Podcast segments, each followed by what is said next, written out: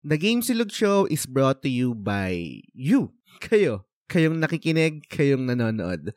If you wanna support The Game Silog Show, head over to patreon.com slash The Game Silog Show. The Game Silog Show.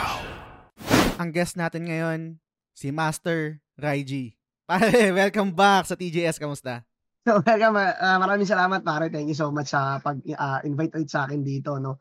So, eto, uh, medyo uh, naglalaylo sa game kasi medyo parang na burnout ako sa Final Fantasy Pixel Remaster eh. Mm. Sunod-sunod kasi talaga eh. Although mm. ano, nakakatuwa naman siyang balikan pero syempre alam mo naman parang kailangan mo ng palette cleanser talaga eh. Mm, totoo. Mm. Actually, pero para sa, ang, sige, sa akin ang palette cleanser ko pare, Harvest Moon talaga eh. Kung sa'yo, yung, yung ano, ano ba yung sa'yo, yung... Stardew Valley. Pixel, Stardew oh, Stardew Valley. Ako naman, ano, uh, Harvest Moon, yung ano, nice. uh, yung bago nila. nice. And na- nakikita nga kita na nagpa-platinum ka ng ano ng mga um, pixel remaster and Mm-mm. kabaliktaran naman tayo ngayon. Um, ako naman yung parang nasa actually nasa nasa JRPG mode Mm-mm. pa rin naman ako kasi after netong um i-discuss natin which is si Octopath Traveler 2. Mm-mm. Gusto kong isunod yung Sea of Stars. Tapos after para maganda nga daw eh. Oo, oh, pare. Tapos after ng Sea of Stars, gusto ko gusto ko na mag-start sa ano pare sa Xenoblade eh kasi bumili ako sa Nintendo Switch ko eh. Pero hindi ko hindi ko pa alam eh baka baka kasi katulad mo natatakot din ako baka makaramdam naman ako mm. ng umay. Kasi mm-hmm. for for the longest time, 'di ba, super fan tayo ng mga JRPG, right? Yes. Tapos eventually mm. parang nag medyo naglilo eh, medyo nag-die down eh, 'di ba? Yes. tayo ng mga Souls, etc., mga um yung mga first party ng ano ng ng, ng Sony etc. Tapos mm-hmm. talagang namatay sa akin ng ano eh, namatay yung yung yung Turn drive ko, oo, na mm-hmm. maglaro ng ano ng JRPG tapos nabuhay lang siya eventually nung ano, nung recent actually nung recently nang pag naglaro ako ng um, I am Setsuna pero mm-hmm. yun, yun, yun, yun yung kinakatakot ko na baka baka ma-burn out ulit ako kasi syempre parang same ng format, right? Uh, tapos ang haba pa ng game. So most likely iniisip ko kung magpapalit cleanser ako ng Lies of P or Baldur's Gate. Di ko pa alam eh. Hmm. Pero... Mm. Yung, yun. pero yung Lies of P, parang ang ganda ng gameplay. Parang oh, nakakatoks yung laruin eh. Totoo. Pero ang sabi nila, parang uh, light version siya ng ano eh, ng Bloodborne. Bloodborne. Kasi talagang mas ano talaga yung Bloodborne, talagang gruesome, grueling experience uh, yun. Yung unang trinay ko yun eh. Totoo, totoo. Ano nga siya, di ba? Parang get good pero may may touch ng pagiging horror. Oo, oh, yung, oh, yung, game na yun, yung Bloodborne. Pero, yun, um, for this episode, guys, ang di-discuss namin ni Raiji is yung Octopath Traveler 2. Spoiler yes. cast to, guys. So, kung hindi nyo pa nalalaro, uh, mamaya mag, mag ano naman ako, mag-disclaimer naman ako pag mag-spoiler na kami. And to be mm-hmm. honest, etong episode na to, matagal na namin pinano to, nung ano pa, nung Toycon pa. Toycon.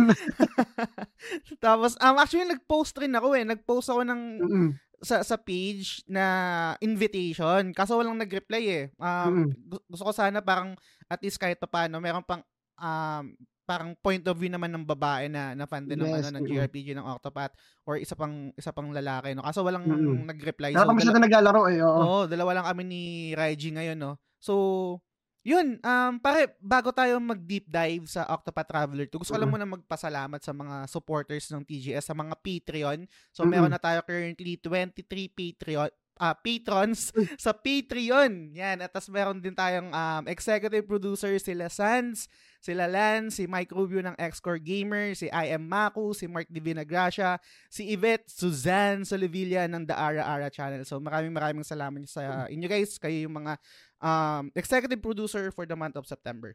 So, yun, kung gusto nyo supportan yung The Game Silog Show, pwede kayong pumunta sa patreon.com slash The Game Silog Show. Andun yung mga... Pero may congratulations sa Patreon mo. Talagang huge leap to para sa Game Silog, pare. salamat, so, pare, salamat. Nagulat talaga ako nung nakita ko na pinost mo na talagang ipopurso mo sa Patreon. Talagang sabi ko, iba talaga si Just talagang nakita ko yung ano eh, yung ano mo, yung pagiging gambler mo sa ano na. Siyempre 'di ba ang hirap tumalon eh from from this platform to another one eh. Pero talagang you have the guts to do this. Kaya alam ko men, magsasucceed tong ginawa mo na to. Sana. Sana pare. Tsaka, syempre maliban doon, um, ah, paano ko paano ko i-articulate ito? I think it's time eh, na parang ma, sumikat na rin or maging, mm-hmm. ma- ma-normalize na rin sa Pilipinas yung Patreon. Kasi ito talaga yes, yung, mm-hmm. yung platform na pwedeng sumuporta dun sa mga content creator na hindi mostly ang goal is mag-viral, uh, maraming yes. views kasi di, Patreon kasi is mo, mostly focus doon sa mga hardcore fans na naniniwala sa na willing to support you dun sa ginagawa mo. Mm-hmm. Parang ganyan. Kasi, I'll be honest, hindi rin naman ako malupit na content creator na parang talaga nagba-viral yung mga post, maraming views, maraming mm. viewers, etc. No? Pero syempre, merong ipapalag yung content natin doon. And I think perfect yes. yung Patreon para doon sa sa ganong klaseng content. Pero yun, maraming maraming salamat sa lahat ng Patreons, guys. So, um, G, bago tayo mag-spoiler, no? Bago tayo mag, mag-deep dive sa Octopath Traveler 2, gusto ko nung kunin yung opinion mo. High-level thoughts about this game, no? Without any spoilers. Anong masasabi mo dito?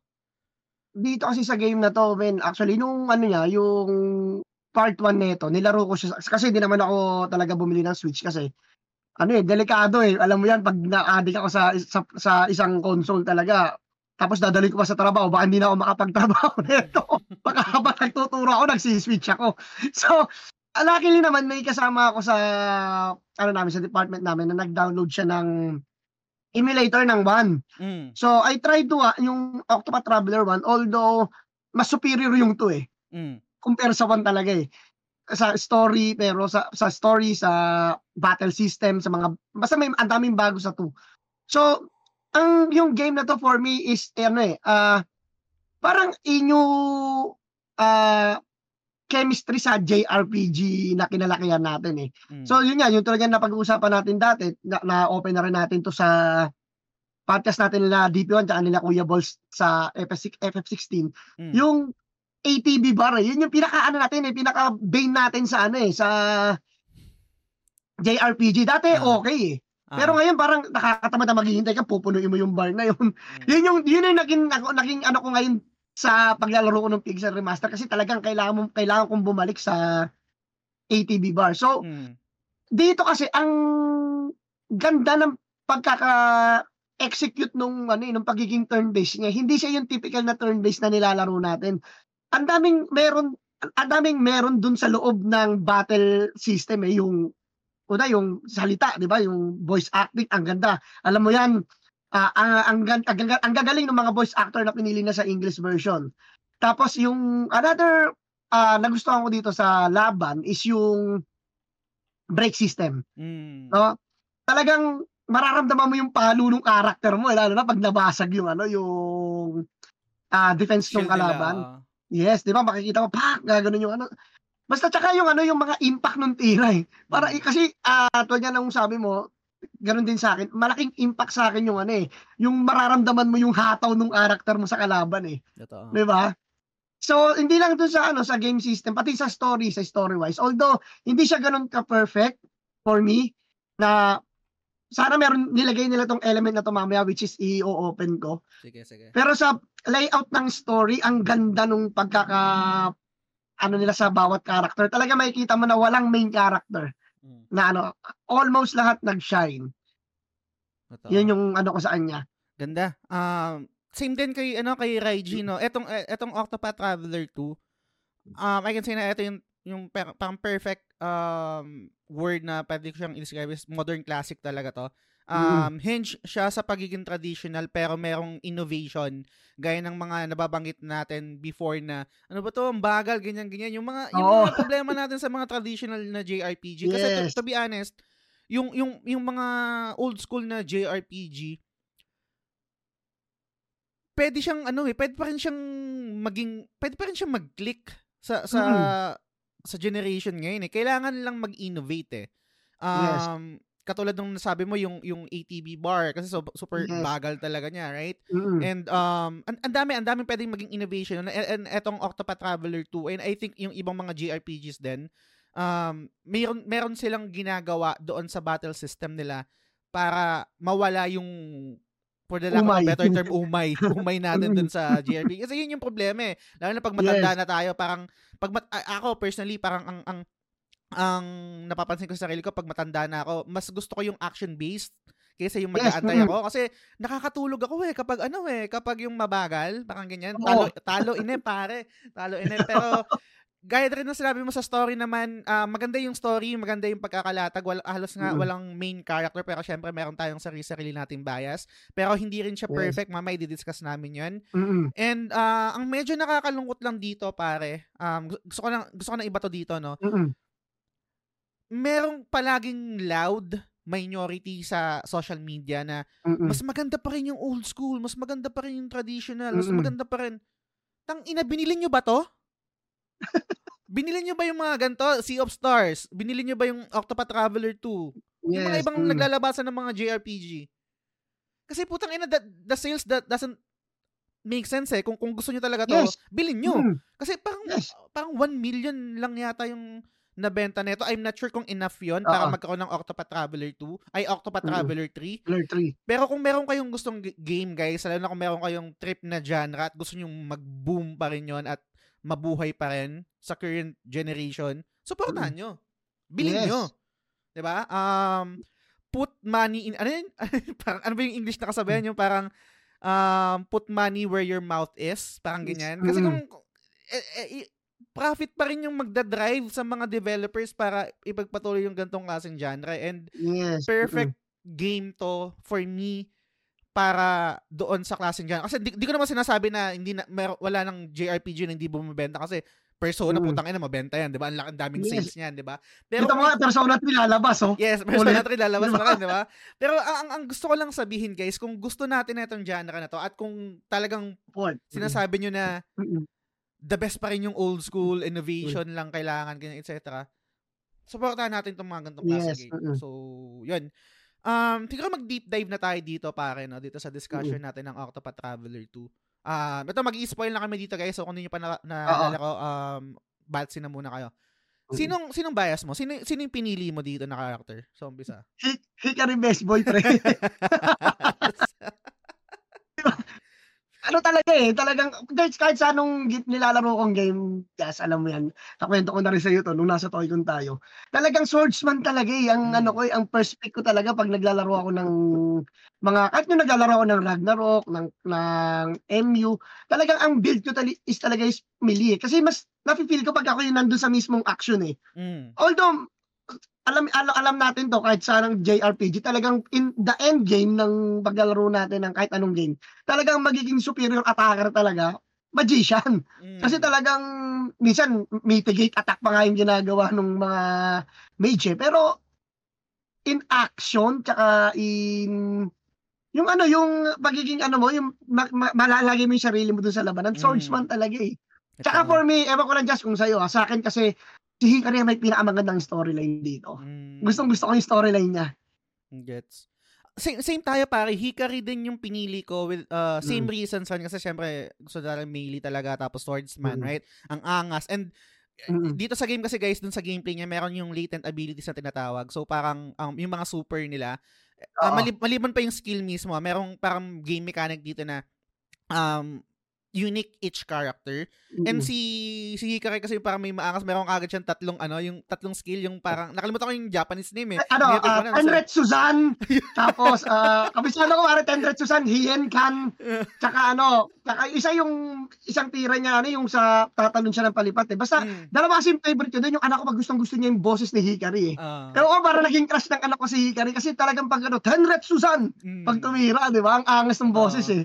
Eh, eh, yun, umpisa pa lang, ang angas sa kagad ni, ni Higari, no? Pero kung yung, Yes, tanong, yung mm. tanong mo kanina, or parang sabi mo kung ano yung favorite mo na story, actually, Mm. una muna talaga si Hikari. Talagang gusto ko yung, yung story niya. Pero eventually, parang nung, nung natapos ko yung kay Throne, Yes. Mm. Throne yung nag, naging favorite ko. Ay, maganda rin kay Trony, yes. Di ba? Parang, Gusto gusto ko yung kay Trony din eh. yung sa totoo, tatay niya, no? Nagulat ako doon, pare. Mindfuck! Yung ano nun, yung ending nun, nung kay Throne, hindi ko na-expect na ganun. So, kung bibigyan ko kayo ng ano ng... Ewan ko just kung nakikita ko, pero grabe, kinikilabutan ako sa usapan natin ngayon, pre. bigyan ko, bigyan ko kayo ng idea guys, ng con- context lang. Si Throne kasi yung yung ano, siya yung ano, siya yung thief, thief Mm. dito. And then meron meron parang organization yung Black Snakes, right? Then yung Black Mm, Snakes na yun, Black Snakes. um parang may, may father and mother na yun yung parang pinaka-leader nila. Tapos ang, ang goal na lang nila is to assassinate, mag mag, Mm-mm. mag magnakaw, etc.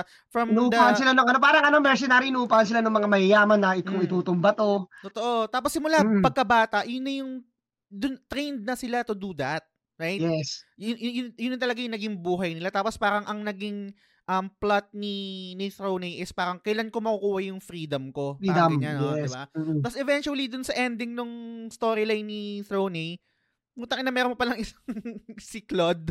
Yun yung Oo. inanakan parang nag-anak ng nag-anak ng nag-anak. oo. Pero ang goal naman ni kasi pa, paano ko ba i-articulate to? Kasi ga, um, umpisahan ko muna gu- guys ha kasi. 'di ba may eight characters? May eight characters, right? Meron silang sarili meron silang sarili-sariling storyline. Storyline. Pero meron pang final chapter. Yung final Mm. chapter, yun yung magko-conclude nung pinaka parang Lahat ng walo. oh na, lahat ng walo and overarching arc nung parang ano yung parang yung yung, yung si Vide, yung si Vide naman Mm. is yung parang pinaka Mm. main antagonist antagonist dito. Mm. And doon mo malalaman yung yung backstory nung nung nung Claude, yung backstory nung si Kazan, yung ibang mga characters dito sa mga Mm. sa mga main characters natin dito. And para ita-transition ko na kasi 'di ba yung yung mga main characters dito let's say si si Ochet, si Oswald, ah, Oswald. sino ba ba si Temenos. Temenos, Si... Particio, Mm. si Casti, sino pa ba si ah, si Ochet sabi ko na no, sino pa ba? Oo. Si Uh, um, si, si, si Hikari. yung dancer. Si ano, si si, Ag- Agnia. Agnia. Ah, Agnia. Mm. So, basta walo sila. Pag, pag niline nyo yung name nila, magiging Octopath, right? Yung first letter ng names. Oo. Tapos, meron pa dito guys, hindi pa masyado tong, hindi pa to masyado napabulaanan or hindi pa masyado na-explain to, pero eventually Mm. malalaman nyo. Parang pu- puro hapyaw lang, mga, puro ano lang, ang exposition lang siya guys, dun sa mga um, storyline ng each character. Meron tinatawag na Moonshade Order. Yung Moonshade Order na yon yun sila Oboro, si Claude, si Tanzi, si Ori, um, sino ba ba? Si Petrichor, Arcanat, Tor- Torzo, tapos si Harvey. Yung mga Mm. characters na to, nag exist to sa mga main ah, sa mga storyline ng each character tapos eventually malalaman mo na pag binuo mo yung mga name nito Octopath rin pare Ah, Oo. pero mga kalaban sila so parang mirror sila ng mga main characters natin pero iba yung goal ang goal nila is to end the dawn Mm-mm. 'Di ba? Parang ganyan. So, pare, gusto ko malaman sa'yo, no? Kasi, a- a- a- medyo fresh pa siya sa akin. Kakatapos ko lang Mm. actually. And matagal ko din siyang nilaro. Hindi ko masyadong naintindihan. Oh, because, the, the reason behind it, kung ba't hindi ko masyadong naintindihan is kasi, ang, ang structure ng game na to is um, non-linear siya, guys. Each Mm-mm. character, pwede nyong itackle kung ano yung trip nyo. Chapter 1, may, may each, may ay- at least maximum of 5, yung iba 3 lang, chapters ah, per character. Tapos yung mga nangyayari doon is mostly focused doon sa storyline nila, pero hindi pa masyadong na-explain yung mangyayari sa final chapter. And then Oo. etong Moonshade Order na to, parang puro exposition lang muna Mm. kung magaling yung memory mo, kung nagte-take notes ka or kung nag-research ka, magigets mo na, putang ina, may ginagawa na pala sa backstage ng mga Mm. to, mga ganyan. Ikaw pare, Plano na, na sila. na, na, naiintindihan mo ba to pare? Or parang mas may may understanding ka ba nung, nung tinapos mo yung laro na, ah, putang ina, tong mga Moonshade Order na pala to, nag-ooperate na sila behind the scenes habang nilalaro natin yung mga story chapters ng mga Mm. characters.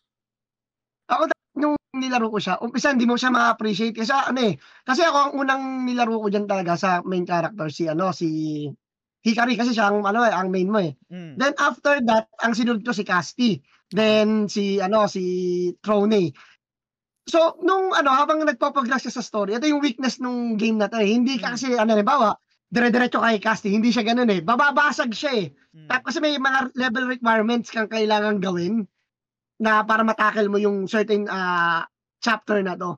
So, the first na na-encounter ko yung Moonshade Order kay Temenos, Yes. yung pinatay yung pontiff. ah Sabi ko, sabi ko, hindi ko, una mo na hindi ko pinapansin eh, kasi sabi ko baka part lang to nung, ano, part lang to nung... part na ng story ni Temenos, right? Hindi hindi Oo. pang kalahatan. Mm. Yes. Pero ano, kinutuban na ako nun kasi men, sa, ano, sa part 1, ganun din, may, ano, may naka, behind din. Mm. Kaso ang ginawa nila sa 2 dito, ibang klase na hindi mo aakalain na yung Moonshade Order pala yung lalabas na antagonist. Kasi doon sa, sa part 1, ano eh, pa, first chapter pa lang, i-reveal na yung ano, yung organization Mm. na gustong bumuhay kay si Caldera kasi final boss ano eh. Oh, yung, So, Teka, baka miss mali. Baka, hindi pa ng Octopath Traveler 1 kasi ako di ko pa Oo. nalalaro. Pero anyway, Oo.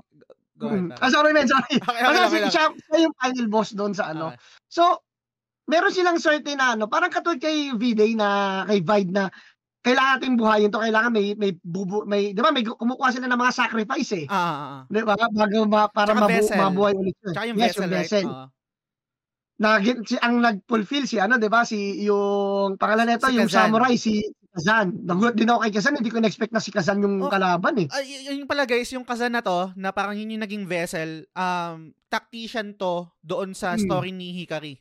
Hikari. Oo, parang ganun. Tapos Talagang ano, grabe yung kay Kazan kasi tutulungan ka pa niya, men. Hindi mo siya paghihinalaan na meron siyang something na ini ano na kit niluluto eh. Mm. Kaya nung lumabas siya sa dulo, kin- nagulat ako. Balik tayo kay ano dun sa Moonshade Order. Mm. Sa first sa Pontiff, yun medyo okay pa eh. Tapos next ko nung ah, in, ah, tinakil na story si ah, si Agnia kaya la, si Agnia kasi yung pinakaano dito eh, equalizer eh ng Octopath eh. Kasi lahat ang bibigat ng istorya tapos kay Agnia, 'di ba? Men, kung makapansin mo parang la- light lang siya eh. So hindi hindi siya na hindi siya na, ano, napuputol yung momentum ko sa pag-analyze sa Moonshade Order. Tapos na ni, na pumasok sa ulit sa ano, kay Temenos ulit babalik yung sa barko naman, 'di ba? Yung sa na Mm. sa barko. Tapos susunod doon yung pinatay na si ano, yung kay si pangalan nito, yung Knight, 'di ba? Yung kaibigan niya. Ah, ah, ah. 'Di ba? Yung sa Pinatay. parang secret guild ba yun? Something. Oo. So sabi ko, Moonshade Order kay ano lang, kay 10 minutes lang. kay Temenos lang. Tapos kay Hikari hindi mo hindi mo naman paghihinalaan si ano, yung kuya niya na yun yung Si, Mug, na si member ng Oh, si Mugen, di mo kasi ang target lang ni Mugen is to conquer yung ano, yung coup eh. Mm. So nung ano, pagdating ko dun sa part ni ano, sa part ng istorya ni Oswald, Mm. kinutuban yun ang unang ano, doon ka unang kukutuban eh. Mm. Lalo na nung ano, nung ni-reveal na yung ano, yung tungkol sa anak niya. Ah. Tapos yung yung plano niya na buuin yung ano, yung One Great Magic, 'di ba? Book of So- Night? Ay, Book of Demon ba? Sa- Something na ganyan. Book of Demon. Ah, 'Di ba? Tapos yun din yung hinahanap ni ano eh, nung babae doon sa sa story ni Teminos. si 'Di ba yung book Arcanat? din? Si Arcanat ba yun? Or si si Mind? Si ano si Arcanat yung makakalaban mong final boss Ay, doon sa ah, istorya ah, ni ano. 'Di ba may book din silang hinahanap Mm, eh. mm. 'Di ba? So, sabi ko parang ano, parang inter ano, parang isang o ah, isang antagonist lang yung kinakalaban ni nitong dalawang to ah. Ni Oswald tsaka ni ano ni ah ni Temenos. Ewan ko lang kung napansin mo to men, pero kay ano kay Particio merong reveal si ano eh. Si yung yung ano yung businessman na nakalaban niya. Nakalimutan ko nakalimutan ko na Si yung pangalan Rock, ng si mga Rock? Oo, si Hook, 'di ba? Na sabi niya, ah, meron siyang ah, sinabi doon doon sa final chapter na sabi niya, I read something from a dark book. Sinabi niya doon eh. So sabi ko, dark book na naman. Sabi ko, book book ang book na naman ang lumalabas. Sabi ko, Mm. sabi ko parang ito na yun eh. Pero hindi pa rin ako sigurado kasi Siyempre, hindi naman dire-diretso yung laro mo. Napu- Oo. pinuputol ng Ano lang eh, character eh. parang breadcrumbs lang eh. Mga breadcrumbs Oo, of each, each mm, story parang eh. ginaganunan ka lang ng, ng, asin eh. Mm. Eh kay eh Ochet hindi mo rin mararamdaman kasi ang kalaban nila is yung night, yung moon. Mm. 'Di ba? Pero may ano, may part doon na kukutuban ka na tatanggalin yung liwanag eh. Papalitan ng darkness, 'di ba? Yes. Parang ano, sinusubukan ka ng patsukoy-tsukoy nung Mm. Octopath Traveler to eh. Hindi nga hindi yung hindi katulad ng typical na RPG na halimbawa sa Final Fantasy 5 na ito yung nilaro ko ngayon. May meron agad ano si X-Deck kagad ito. Yun yung main antagonist. Dito hindi.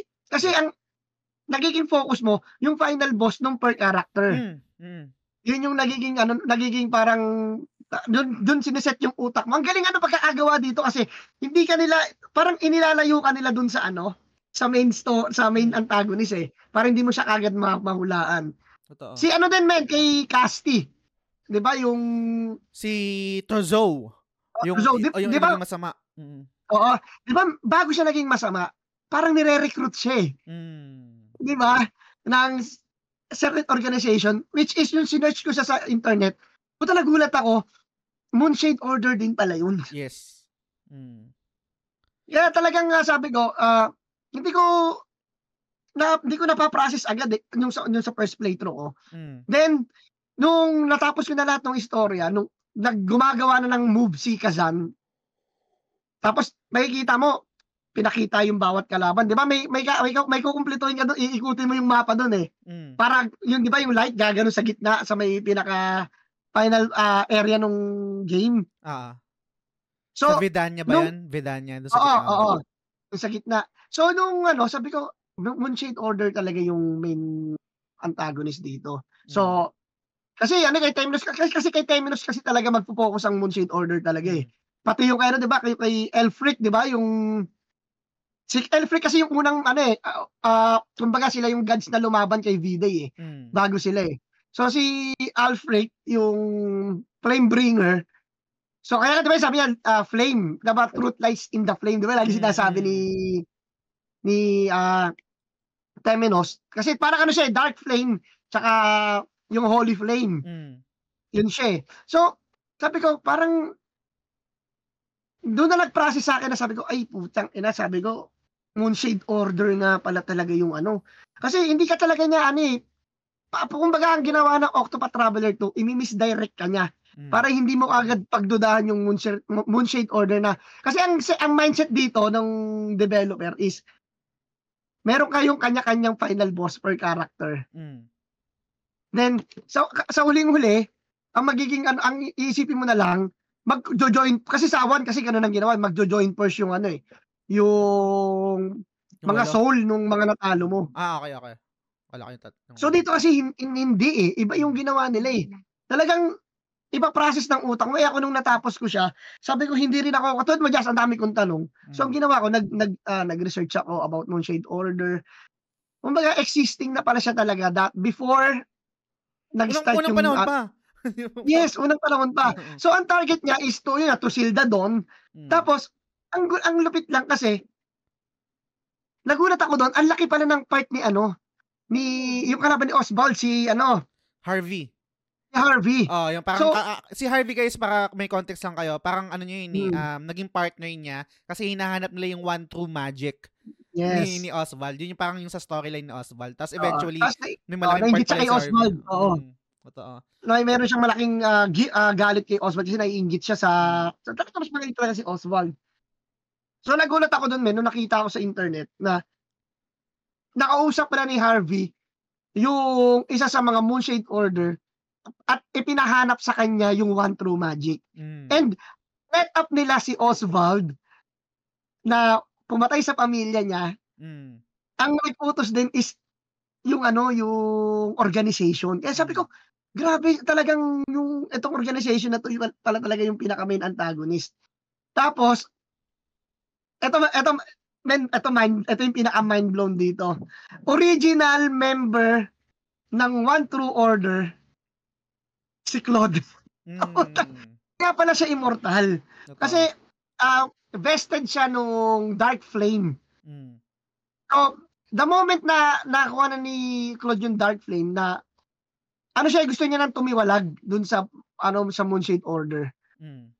Kaya ang focus pala nung ano nung mga black uh, black snakes is makabuo na organization para lumaban doon sa uh, da, uh, sa sa organization na pinanggalingan niya. Hmm. Kaya niya binuo yung Dark Snakes. Kaso ang problema, nagkaroon siya ng ano eh, nagkaroon ng hindi pa rin ano yung ano niya, yung mindset niya nakihiwalay. Parang gusto niyang parang siya yung papalit doon sa kasamaan, parang hihigit, mas hihigatan ko lang. Si ano, uh, ganito, nang, ganito yung pagkakaintindi ko kay G doon sa part na yun, yung kay, kay, kay Claude. Si Claude yung uh, original na vessel.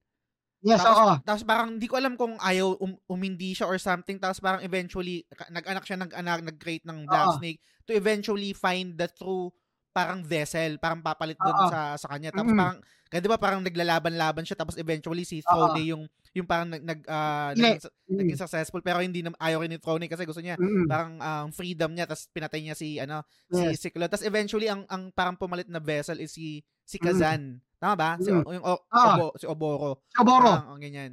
So um, mag magpigibak lang ako doon sa sinasabi mo pare no. Medyo mag magpipivot lang ako ng ng konti. Mm-hmm dun sa nabanggit mo pare, yung, yung structure kasi guys ng Octopath Traveler to when it comes to storytelling, I can say na double-edged sword.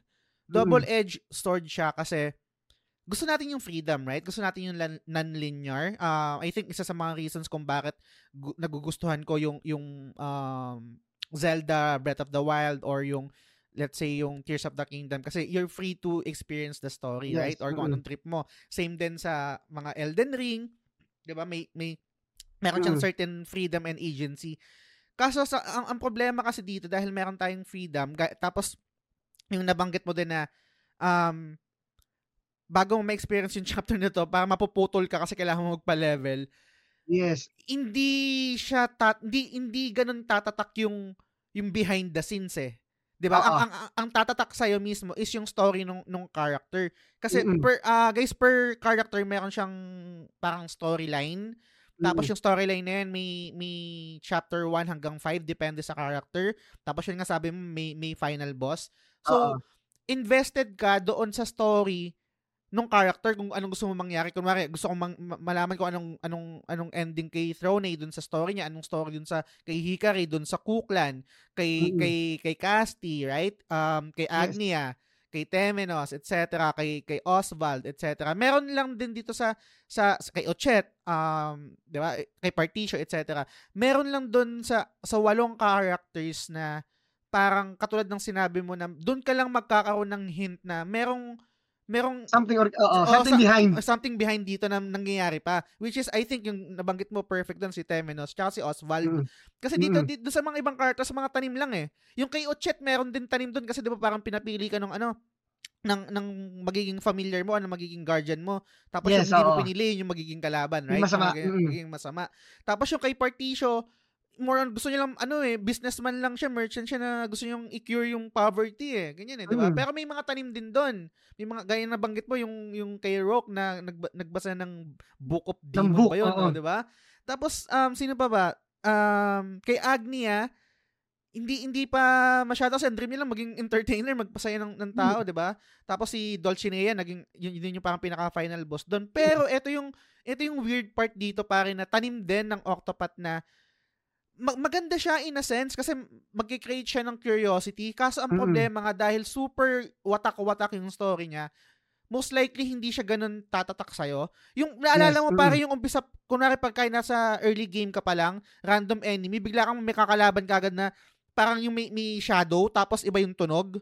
Na-experience uh, mo ba yun? Uh, diba? Tapos sabi ko, parang, parang may mali dito. Ba, parang out of place tong kala, la, kalaban na to. Kalaban na to. O, yes. diba? Parang, parang demon. Tapos parang may, may usok, may, may shadow kulay violet. Tapos iba rin yung tunog. Ano to? Yung background. Tsaka iba yung background eh. eh iba yung background eh. niya. Pero, sabi ko, ah, baka ano lang to, baka, oh, may ano ba to, may something ba to, pero wala eh, kasi di, may experience. Ako, na, akala ko lang doon, ano eh, special na kalaban lang eh. Totoo, di ba? pero ano pala yon tanim din yon doon sa, para, para siyang premonition doon sa, ano ba yung, ano ba tawag doon? Yung parang tinanggal na yung doon, yung puro, yung puro darkness na lang. Oo, yung darkness. Mm. Uh, kasi yun yung isang, yun yung sa final chapter, guys, pa, parang papatayin yung ano, yung flame, tapos mm, biglang magiging mawawala na yung dawn. Yun yung goal nung ano, yun yung goal nung uh, Moonshade Order. And sabi ko, putang ina, ang galing, ang galing niya at the same time, pwedeng maging detrimental siya sa ibang tao eh. 'Di ba? Mm. Parang kasi kailangan mo mag-pay attention. kailangan um hindi ko alam kung nagte-take notes ka o nagre-research ka habang naglalaro. Mm. Kasi pu- puro tanim lang siya, guys. Puro breadcrumbs lang siya. Yes. O, kung, kung gusto mo ma-experience yung story lang, yung, yung main story ng each character, okay lang. Magigets mo yun. Super mm. understandable siya. Pero yung, yung, yung final chapter, doon ako medyo doon doon siya medyo naging challenging sa akin kaya nung nung parang nire-reveal na yung story yung yung yung, yung mga kahit nga yung okay nang ina itong si Ori tanda mo si Ori pare yung yung Uh-oh. yung journalist ba yon yung, yung yung nagsusulat ng mga story Oo yung bata yung, yung bata, bata hindi putang ina member din yun Tsaka na, ang, ang, ang, ang, ginawa ng Octopath dito, ito yung sinasabi ko na wala sa one, hmm. na pakikitaan ka ng mga karakter na hindi mo aakalain na kalaban mo eh. Hmm. 'Di ba? Taka sino ba naman mag-aakala yung bata na journalist ka, member ng Moonshade Order, 'di ba?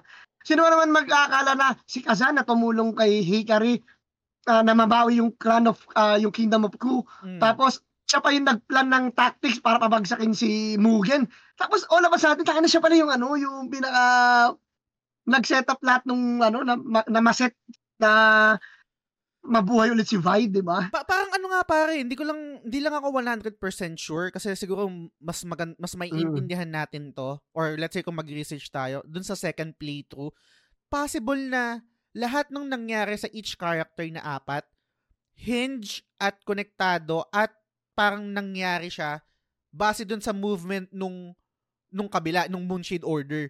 Kumbaga mm. parang hindi mang hindi, hindi kasi mangyayari yung Ku Clan or yung parang yung Civil War doon sa Ku kung I think parang may may part rin doon si ano eh si Mm. si Kazan eh, right?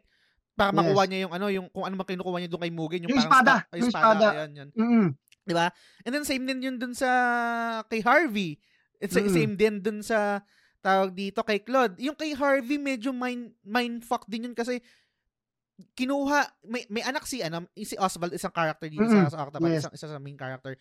May anak to, may asawa. Tapos yung anak yung yung asawa niya or tsaka yung anak niya parang part ng isang lineage na parang Yes, dugo ng mm. Lumina ganyan. Tapos pinag-eksperimentohan yun ni Harvey. Tapos baka makuha yung yung one true magic na ganyan. Pero Magic. Mm. me- meron lang di siguro part na rin to ng pagiging JRPG and yung normal trope ng anime Mm. which is yung parang yung yung power is nanggagaling Pero- sa sa Sa love. friendship. Sa, sa friendship tsaka sa sa love. Kasi yung inahanap nila yung inahanap nila na one true, one true magic is actually na-activate ni ni Oswald nung dahil sa Nung anak niya, sa di ba? top degree anak niya. Oh, di ba? So parang normal trope siya sa anime, di ba? Parang lalabas yung true Yes, powers mo kapag yung yung Love one months na nasa peligro.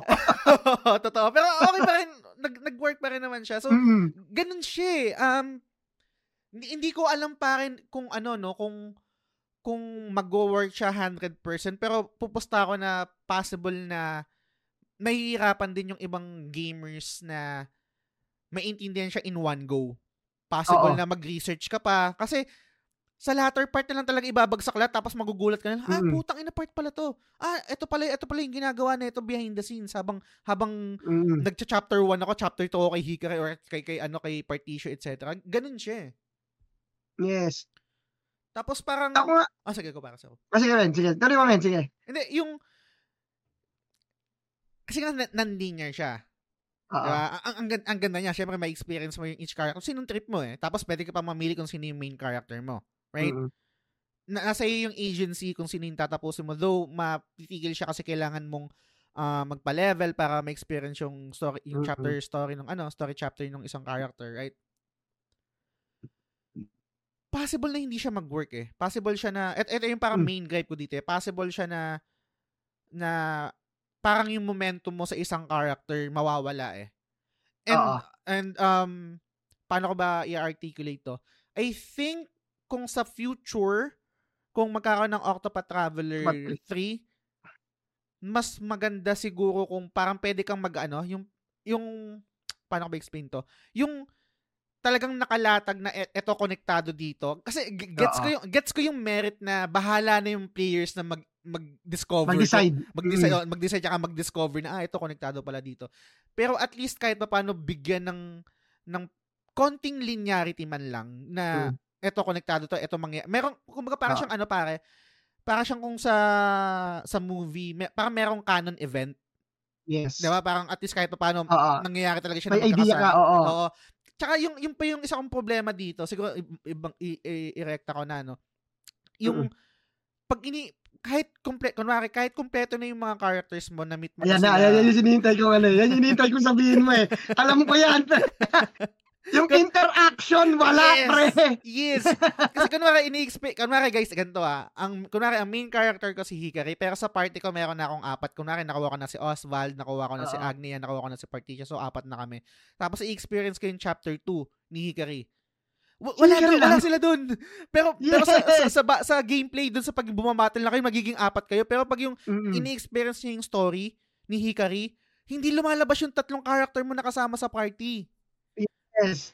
Hindi ba, di ba, ka- common kasi pag naglalaro tayo ng JRPG, minsan may ano eh, halimbawa, sa, uh, halimbawa kay, pangalan, tapos, ilagay sa Final Fantasy 16, Ah. kay ano, yung main character, si Clive. Di ba minsan, la- yung nangyari kay ano, yung pangalan nito, yung kay Bahamut, si- nakalimutan, nakalimutan ko yung pangalan. Nakalimutan ko na rin po Sa yung bakla, Nakalimutan ko. may interaction na. Kumbaga, nag-uusap na sila, nagka, kasi important sa ah, ito, ah, ang pinaka-importanting element ng RPG is yung interaction ng character. Yes. Kasi Ginamala ko sa'yo. kasi natandaan ko pare, ano eh, sa character. Tingnan Nagkwento ko ang pogi tapos may kiss. Di ba?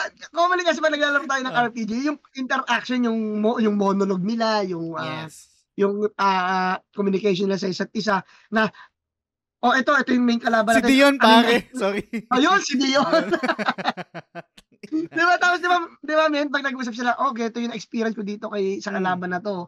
Kung maga nagkakaroon na ka ng idea na, ano, ah, ito yung ganito yung ginawa ng, ng kalaban to. Kaya, parang nag, nag ah, ano, para kumbaga sa web, papunta ka sa isa akal, alam ba, si Ultima, si Ulti, si Ultima. Mm. Sa kanya papunta eh. Although galing sa iba't ibang character yung experience. Yes. Yung experiences nila na usapan nila, doon pupunta into ano eh, a single antagonist eh. Oh, nagiging collective eh, right? Nagiging yes, collective. nagiging collective. Mm. Yun yung tamang uh, term. Mm. So, dit, ito yung problema ng Octopath Traveler 2 na walang interaction dun sa, may, sa mga characters. Kumbaga, ang ginawa dito ng Square Enix, ah, uh, oh, itong istorya to, istorya ni Hikari po, papaliwanag namin. Para, kumbaga para ang, ang siguro ang target nila is ma-focus ka dun sa character na yon. Hmm. Pero for me, yung pinaka naging ano eh, pinaka naging negative part ng Octopath yung less character interaction. Yes. Tsaka ano eh, yung pag, di ba, ano ba, eto men, ewan ko lang napansin mo to, di ba si, pangalan neto, si, si Oswald, di ba? Ah. Yung part na doon ba sa yellow, si ano, kasi sa akin sa main store, sa, yun yung pagkakasunod-sunod nangyari sa akin eh. Yung inire-recruit ko na si Trony, ang personality ni Trony, hindi kakit magtitiwala. Una, thief yan. Mm. Diba? Assassin, oh. Tapos, oh, assassin siya. Tapos, meron siyang ano, uh, personal issue sa sarili niya, sa mm. sa, iba, sa mga tao sa paligid niya. Kasi syempre, ikaw ba naman, tatlo kayo magkakapatid, di ba? Yung istorya ni, ni istorya niya, sasabihin siya, o oh, bala kang patay neto, oy, bala kang patay neto. para magpatayan kayo, yung matitira, yun yung pinakamalakas. Uh. So basically, kung iisipin mo yung pinagdaanan ni, ano, ni Oswald nung, Netroni. Hindi, yung Netroni, kung ako yun, hindi ako magtitiwala basta-basta, di ba? Hmm. Pero nung na-recruit ko siya, sabi, sabi lang siya, you want to join me in my journey? Yes. sabi ko, yung, yung ano, sabi ko parang, walang ano, wala nang issue sa sarili niya. Siyempre, kung ikaw, bakit ako sasama sa'yo? Di ba? Totoo. Tapos idadagdag ko diyan pare kasi nung sa actually kung makikita niyo yung ano, yung cover yung, yung cover ng Octopath Traveler, to makita niyo yung kasama magkakasama yung walong characters doon. Mm-hmm. Tapos nasa campfire sila. Actually nangyari sa game 'yon, dun sa sa final chapter bago bago yung mawala bago dumilim yung mundo. Mm-hmm. And actually sobrang natuwa ako doon kasi I think yun yung first time na makikita mo yung mga characters na magkakasama. Sama-sama. Walo. Yes. And then tapos yung ending nun mag-fast forward ako doon sa ending na yung nandun ulit sila sa campfire tapos parang nag-reminisce sila na um, uh, yung, yung journey nila, yung adventure mm-hmm. nila na magkakasama sila. Doon medyo sumablay, I think. Kasi mm-hmm. hindi mo siya hindi mo hindi mo naramdaman na magkakasama sila dahil nga inexperience mo yung storya ng bawat character ng solo lang sila kahit kasama mo Uh-oh. yung mga kahit kasama mo yung mga character sa gameplay ah, sa gameplay lang mm-hmm. pero sa story hindi mo nakikita na magkakasama sila mm-hmm. walang bigat yung nag-journey kayo na magkakasama. Uh-oh. Ganun eh, 'di ba? Tapos parang yung, uh yung yung yung yung final chapter lang eh maiksi na lang. Yung doon mo lang may experience na magkakasama na kayong walo eh. 'Di ba? Yes. Doon sa tagal mm. ng gameplay mo habang ini-experience each each and every story ng bawat character wala eh. So parang wala, wala. siyang wala siyang feeling ng nag-journey ako kasama magka, na magkakasama yung yung lahat ng walo. Mm. Meron Yun yung meron sa persona na wala dito yes, sa ano. exactly. Sa Octopath. Yung hmm. talagang ano eh, ako aminado men yung nilalaro niyo yung persona. Doon ako na, na ano na ano maglaruin yung Persona 5 na gusto ko ma-feel yung sinasabi nila Just tsaka ni Kuya Balls na after you finish the game, you you feel like you lost something precious uh, pre- uh precious friend. Mm. So yung during the prog- progress ng story ng Persona 5, talagang makikita mo yung band ng mga characters mo, mm, kung paano sila nagkakilala, di ba? Kaya medyo ang bigat sa akin na matapos yung Persona 5 eh. Although sa Octopath Traveler, ang ginawa ng Square Enix dito, nag naglagay sila ng mga duo-duo eh. Ah, uh, yung parang sa diba? ano, yung parang siyang sa Pero Tales. kulang pa din yun oh, eh. Yes, kaso kulang pa din yun eh. Yes. Hindi siya ano, hindi siya just uh, hindi niya kayang bigyan ng justification yung bigla kayo magsasama-sama mm. lahat into one team. Yes. Yun yung so, naging problem ko sa kanya.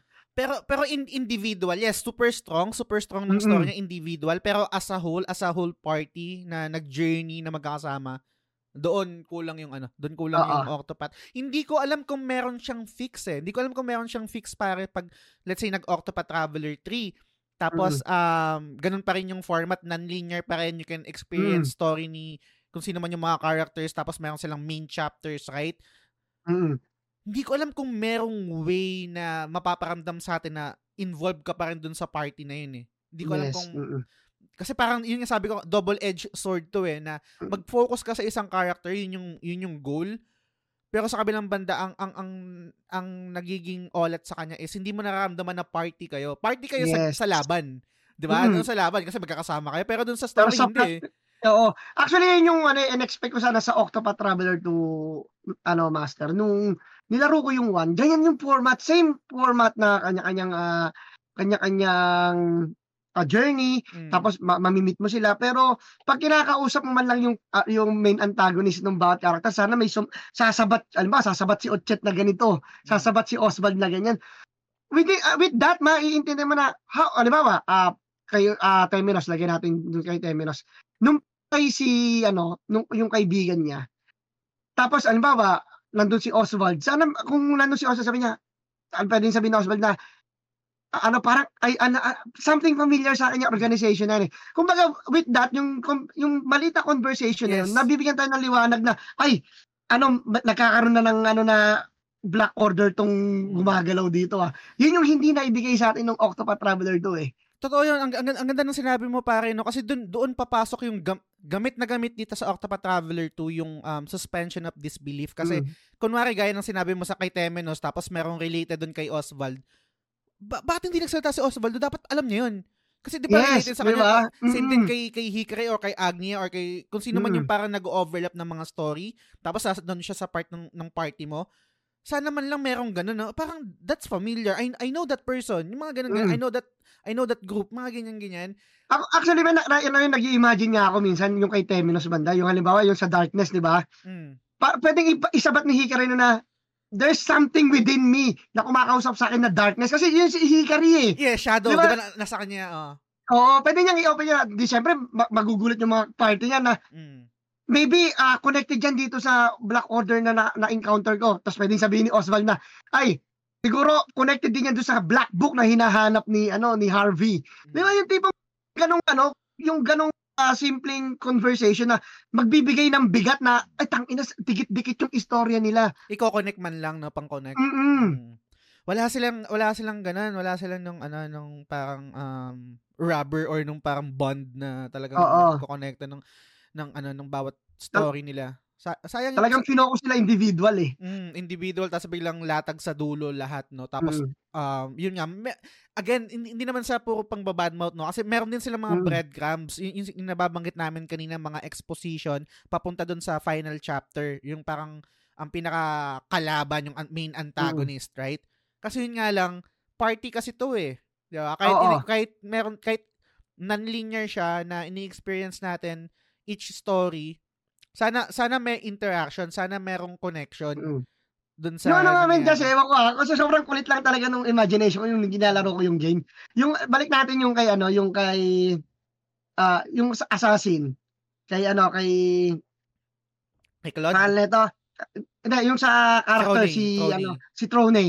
Di ba, yung nire-recruit siya, pwedeng, ayaw, syempre yung personality niya medyo alof, di ba? Mm. So aayaw siya. Tapos pwede niya pwede niyang gawin ng Octopath doon na magkakaroon ng certain encounter within this darkness na, Mm. Uy, parang same tayo ng kalaban ah. Sige, ano, dahil same tayo ng kalaban, pwede, pwede kong i-consider na sumali sa team nyo. Mm. Yung tipong parang ganun, di ba? Totoo. Ang dali, and parang ang dali lang ng ano eh, ng pagkaka-recruit eh. Sa- sa- Okay, sama na Mm. ako, ganyan, ganyan, etc. And, um, siguro, para bigyan ko lang ng highlight din yung ano, yung story ni ni Casti. Kasi ang ganda rin ng story ni Casti, right? Oo, kay Um, Ka- si Casti isa sa mga, ang ganda, ang bigat ng istorya ni Mm. Casti. Totoo. Ano siya, di ba, nagkaroon siya ng amnesia. Tama ba? Nagkaroon siya ng amnesia eh. Yeah, uh, siya. Tapos, per, former chief siya nung Heirs As Apothec. apothecary. di ba? Tapos, parang, Apotheca- nasira yung pangalan niya, pare. Kasi nga, di ba, dahil sa ulan na mm, na parang pumatay ng buong ano, village na ang may gawa Yes. is si si Tro- Trozo. Tama ba? Tro- Trozo, ah, Trozo. Trozo. Na eventually Mm. ni-reveal na si Trozo is member member rin ng Moonshade Order. Parang ganyan. mm, Lupit din. Um, si Agnia naman, um, hin- hindi ganun ka heavy pero medyo dramatic din, melodramatic din. Oo. Kasi 'di ba, ang story niya is yung, yung mother niya actually yung parang isa sa mga sikat na entertainer. Cancer sa right? bumundo. Mm, Ah, tapos na in love sa sastre. Tama ba? Na in love sa Mm, sastre. Oo, sa sastre. Nagmagawa ng damit niya. Tama. Tapos yun, love blooms. Oh. Tapos sino ba? Kasi gusto ko mabigyan ng ano eh, mabigyan ng um, limelight man lang yung mm. ibang character. Si Particio, good friend, medyo mm. idealistic and um, kasi gusto niyang, i, ano eh, gusto niyang ma, tawag dito, yung yung poverty, right? Oo, matanggal. Matanggal eh. Or, speaking of Particio, ang gusto gusto ko yung soundtrack niya. Lalo pag uh, natatapos mo yung mission niya, ang ganda, no? Ganda. Tapos, sino pa ba dito? Um, si Trolly, lagi natin nababanggit si Oswald. Uh, si, si Ochet. Ochet. Ah, si Ochet. Si Ochet. Mm-mm eto naman, eto naman, uh, ang maganda kay Ochet naman, yung character niya is isa rin sa mga exposition doon sa mm. island eh. Kasi yung sa island parang yes. binalik nila may pa- full of history. Oo, may pa- para eh. paparating na ano, may para may paparating na catastrophe na pinaghahandaan nila eh. Totoo. Yung dark, nakakainin ng darkness yung buong island. Doon ba isipin mo no, parang something, inter, parang all about darkness kay Hikari. Uh, di ba? Tsaka premonition na rin yun eh. Dark, dun, doon island lang pero ang goal talaga is yung buong ano buong mundo 'di ba kainin ng, mm-hmm. ng ng darkness. Yes. And um sino pa ba dito? Si Teminos. Si Teminos yung nabanggit natin kanina pero mm-hmm. gusto mag, mag, mag ano maglalas na ako dito para kay kay mm-hmm. Throne siguro tapos pwede tayong mag-proceed sa sa gameplay no. Uh-huh. Um eh, bago mag-gameplay pala yung ending muna. Tapos last uh-huh. na muna ako kay Throne. Si si, si Throne mm-hmm. pare nag, gustong gusto ko to kasi maliban dun sa sa main story niya lang ah, yung yung yung Uh-oh. fuck up na yung inaprodukto siya nung ni Claude na umanak nang lang umanak na ganyan ganyan no. Tapos yung yung freedom pare, sabi niya 'di ba? Parang meron siyang palaging line doon na um ano ba yung di pwedeng nakawin? Tama ba? Parang lagi niya tinatanong, 'di ba? Kasi 'di ba ang target niya matanggal yung ano yung lock na dalawang susi doon sa leeg niya, 'di ba? Oo.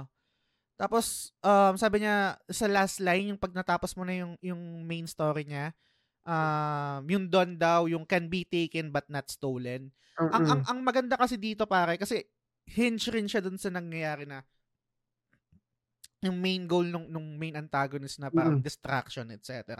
is yung, yung, yung Don and yung, parang yung history niya.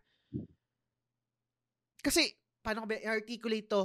pag simula bata kasi pare, 'di ba? Let's say, hindi natin to may hindi natin to, hindi tayo makakapag fully uh, para mag-comment dito ng mm. ng ano talaga, ng matindi kasi hindi naman natin na experience 'yon.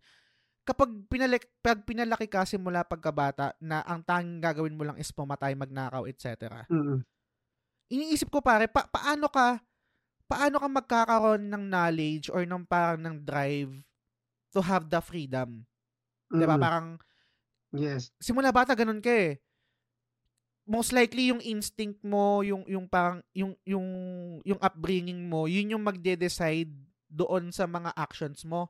Mm-hmm. Um and 'di ba 'di ba nga parang laging ikaw, ikaw pare teacher ka, professor ka tapos mm-hmm. parent ka na rin. 'Di ba laging laging ano, laging debate or discussion na sino ba ang nagdidikta ng ugali ng ng bata? Um, yung yung yes. yung upbringing ba o yung yung nature o yung environment mm. niya? And eventually, 'di ba, ang maganda lang kay Throne is yung yun, nga yung matanda na siya. Doon lang siya nagkaroon ng agency. Hindi ayoko ayoko ng ganitong buhay. Ayaw, gusto, gusto ko ng freedom.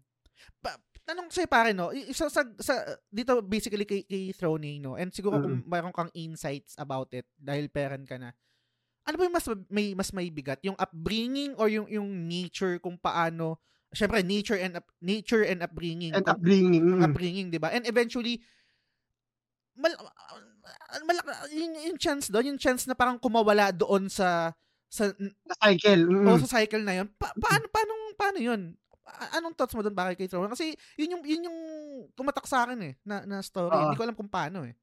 Kasi yung sa regarding sa upbringing ba or nature al- alam natin yan, ang magsisimula talagang, ang personality talaga ng isang individual, magsisimula yun sa bahay eh. Kung paano ka pinalaki.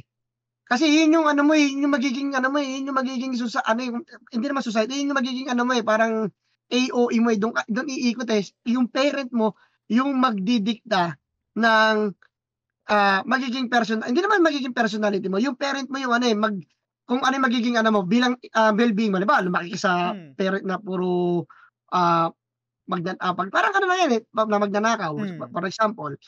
Di ba parang yung ma-apply din yung kasabihan na tell me who your friends are and I will tell you who you hmm. are. Kung sino lagi yung kasama mo at kung ano yung lagi nakikita mo, syempre sa mata ng bata, yung ginagawa ng matanda, magiging hmm. tama eh. Eh kaso ang problema, hindi lang niya nakikita eh. Mm. Ang ginawa kay Trony, trinain pa siya Totoo. to become an assassin. Mm. So basically, habang lumalaki siya, syempre, kitang-kita naman din sa storyline ni Trony na talagang bata pa lang siya, o patayin mo to si ganito. Mm. Tapos, pag hindi mo nagawa yung ano, pag hindi mo nagawa yung certain mission, di ba yung mother, To torture. Taka na, iwiwip, iwiwip ka, di ba? Itatali ka dun sa ano, parang ang Passion of the Christ, di ba? So, so basically, yung ah, siguro ang nangyari kay Trony for me, talagang sa umpisa pa lang ng ano, sa umpisa pa lang ng storyline niya, parang makikita mo makikita mo talaga sa kanya yung ah, solidify na assassin eh, na Mm. wala siyang ano, wala siyang regret, wala siyang ah, remorse kung papatahin niya. 'Di ba nga nagtalo pa nga sila doon sa dulo? O iwanan natin si ganito, yung isa nila kasama, 'di ba? Naiwan, 'di ba? Sabi niya, sige, iwan natin. O 'di ba isa hintayin natin o ganyan.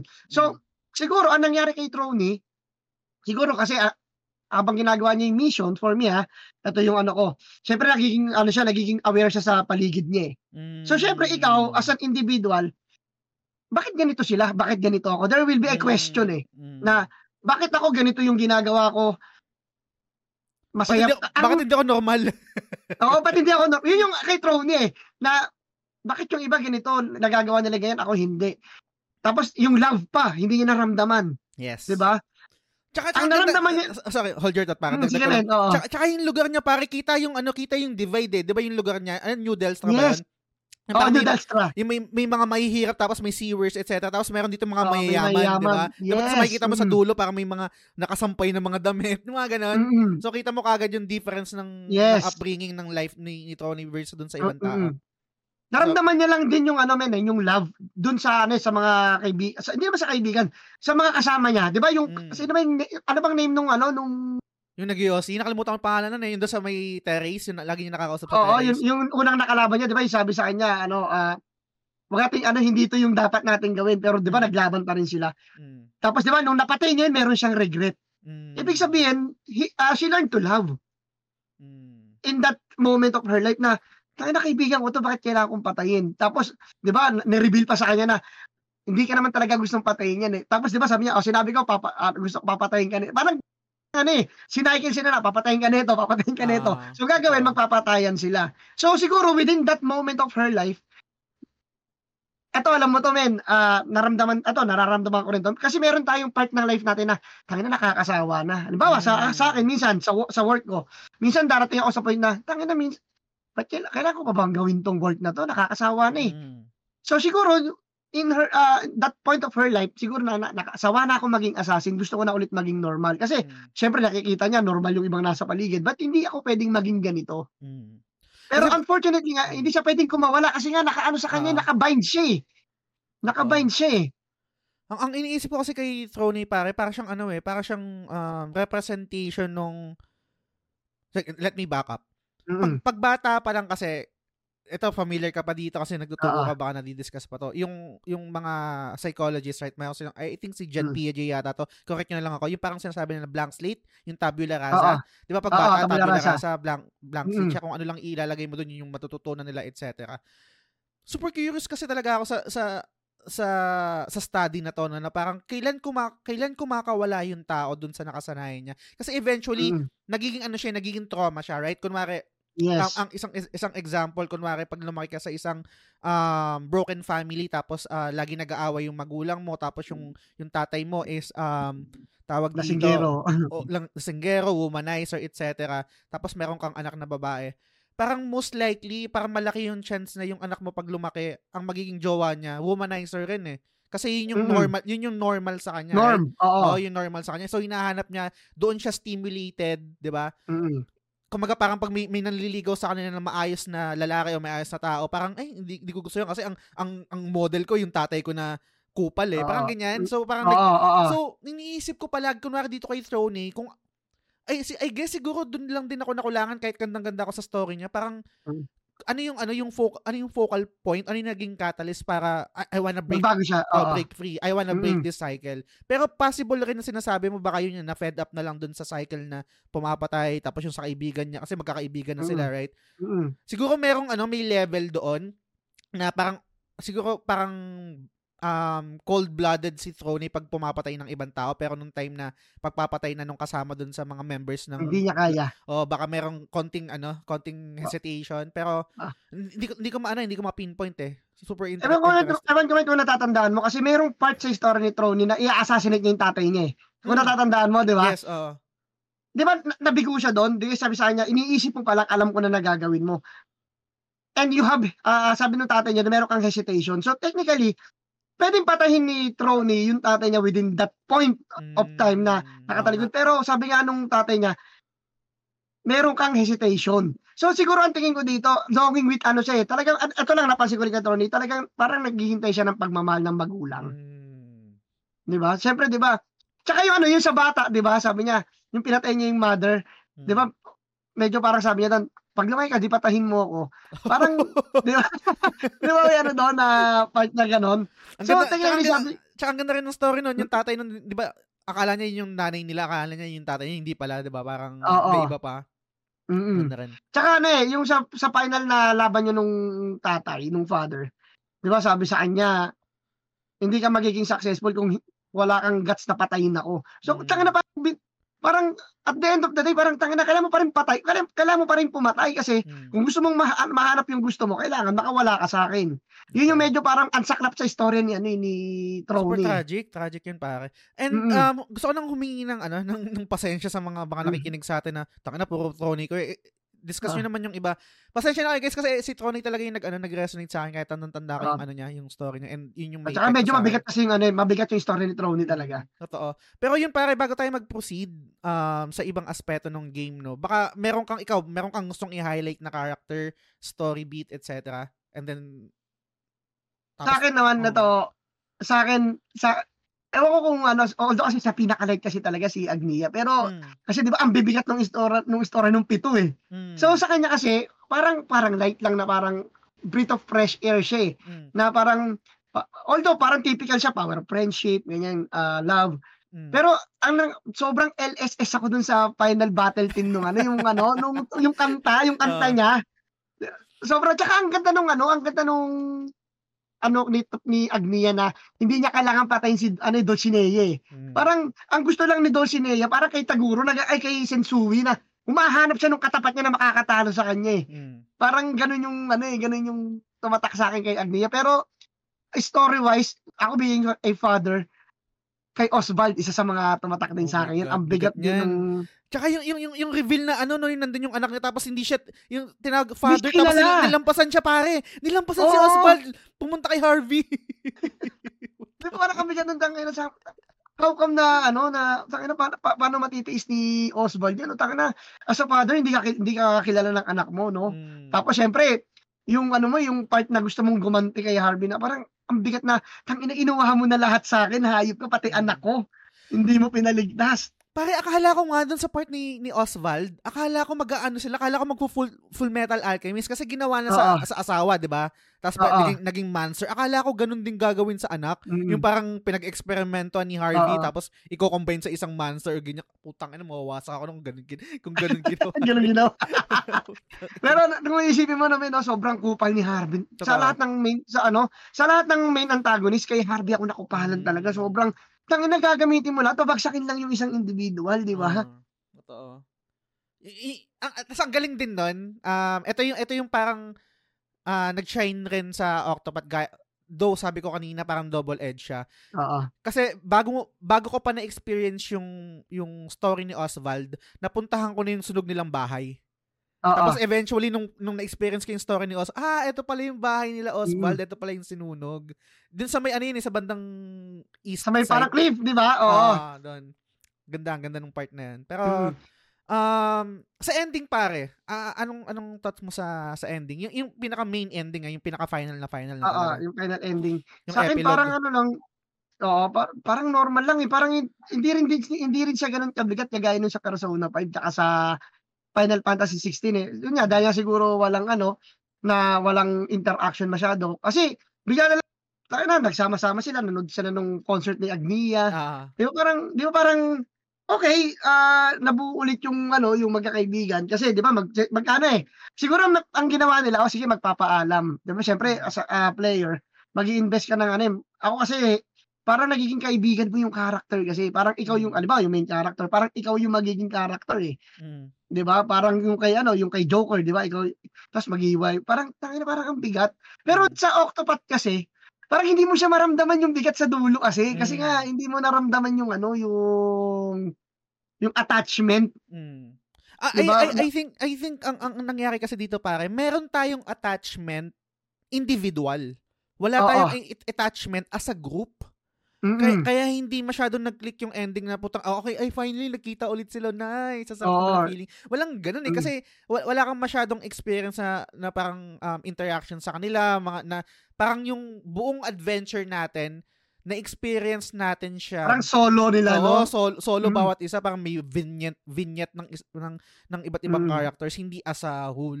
Kaya, tama ka, agree din ako doon, doon sa last part na, parang, meron siyang kurot sa puso na, na parang, ah, tangina, tapos na yung game na Oo. na-enjoy ko, pero wala siyang kurot sa puso na, mamimiss ko yung barkada ko. Mamimiss ko tong, Mm. tong, tong gang, tong eight characters Yes, ito as a mm. whole.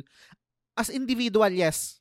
Ang, ang, ang ganda niya guys, super Mm. and magurot talaga kayo kung depende kung anong character yung mag-resonate sa inyo. Pero as a whole, as a group, hindi siya ka-level nung let's say yung mga persona na ganyan na talagang Mm. party na barkada. So, same din para. And pero, Tsaka yan, eh, babatin lang ako yung nagpaalam na sila sa isa't isa. uh, Medyo parang walang bigat din sa akin yun eh. Kasi, uh, sabi, thank you for ano, thank you for sa ganyan. Kung siguro kung nilagyan nila ng interaction yon ng ah yung nagkakaroon sila ng pag-uusap, medyo mabigat Mm. yun eh, na nagpapaalam na yung character. Kasi, siyempre, baka maiyak pa nga ako, no? kasi di ba, parang Final Fantasy 9, di ba, ah, parang, ano yung, nag, nabigyan ka na idea, ay, si Bibi na pala yung nagsasalita ng, parang nagpapaalam, di ba, Ah. parang ang bigat. Sa Final Fantasy 10, nagpaalam si Tidus nung kailangan niya nang mag-leave, di ba? Syempre, Mm. parang, yung ano, yung, yung burden na tangina, tapos na, tapos ko na yung laro, tapos maba, mabawasak, ma, ah, hindi naman mabawasak, mag, mag, ah, wawatak-watak na yung party, mm, parang syempre parang iisipin mo na ay putya para para nagmahal kasi parang pag naglaro ka kasi yung attachment nandun min eh yung Mm. mahal na nagiging parang part ka na ng party kaya dito parang yung nagpapaalam sila sa isa't isa parang parang normal na ano lang sa akin eh na part ng story totoo. Parang, ang tawag dito, hindi ko rin talaga naramdaman yun. eh. Siguro, laging mag, lagi tayong babalik doon sa notion na malungkot, ah, ako personally, na, nalungkot ako na hindi, natapos, natapos ko na yung game. Na, iba na yung, kumaga si, tawag dito, si Hikari, si Ochet, si, um, si Oswald, sino pa ba, si Temeno, si Agnia, di ba, na parang, ah, hindi ko na ma-experience yun. Pero as a group talaga, hindi. Yun yung pinaka, Oo. yun yung big spot ng Octopath sa Oo, akin ah Totoo. Pero looking forward pa rin sa Octopath Traveler 3 sana ma, ma ano nila 'yan, ma maayos o ma-fix o kung Mm. ano mang gagawin nilang style doon para kasi yun na lang eh yun, yun na lang yung ano eh yun na lang yung nakukulangan ako kulang dito eh yes mm. Yun na lang yung kulang eh kasi pukin ng ina yung okay transition natin. Gameplay okay ina. napapamura pare. Tang ina yung gameplay nito Brad Oh sobra. my god ang ina anong may walang wala to sa Final Fantasy 16 de joke lang. Sa, sa magiging traditional lang kasi oo Di, hindi natin to na-discuss nung sa, sa spoiler cast natin ng ano ng, ng Final Fantasy 16 pero Mm. personally I don't consider Final Fantasy 16 na JRPG eh. Um ma- more on ano na siya yung parang um, hack and slash na siya Flash, for me. mm. Um alam ko medyo mahabang discussion at debate kung ano ba yung ano ba yung definition ng ano ng JRPG paano ba siya mas, Mm. ba, paano ba ma i- ma Masasabi kaka-categorize sa- JRPG yung game. makategorize yung isang Oo. game. Pero sa akin kasi, it's more on um, a lot of factors to consider. Story, um, characters, vibe, music. Pero pinakamalaking weight doon is yung gameplay. Ko- ano, um, deep customization ng, ano, ng, ng, ng characters, right? And etong gameplay ng Octopath Traveler 2, parang ang dami natin pwedeng i-discuss dito. Sobra, sobra. Sige, umpisa mo natin sa job, no? Umpisa natin sa job. Oo, sa Kasi system. uh, sa job okay, job system, merong kasi ah, walo yung characters. So walong characters meron silang pinaka main job nila. Mm. Ang, ah, si Hikari, warrior, si Ochet, hunter, um Yes. si Dusty, Apothecary, yes. tapos si Wizard, si ah, Oswald, Oswald, tapos si, ah, oh, si, oh, tama ta, si, ano siya, ah, hindi, Scholar, Scholar. Wala.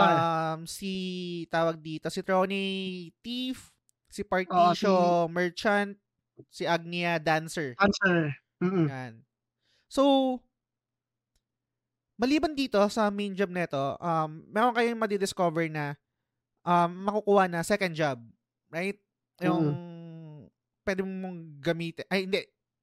Yung walo, pwede pang maga- pwedeng magamit yun ng ano, ng ibang characters. Kunwari kung ang main job ko, uh, si Hikari, warrior ako.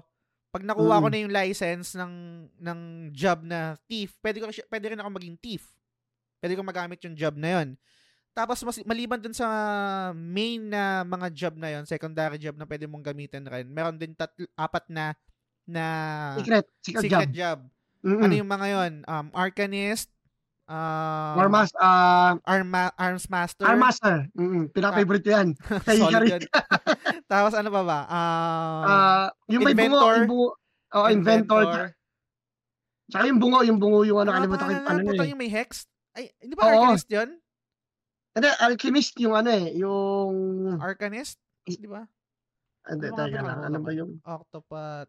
Kalimutan ko yung ano. Yung Ah, Teka lang, ah, teka lang.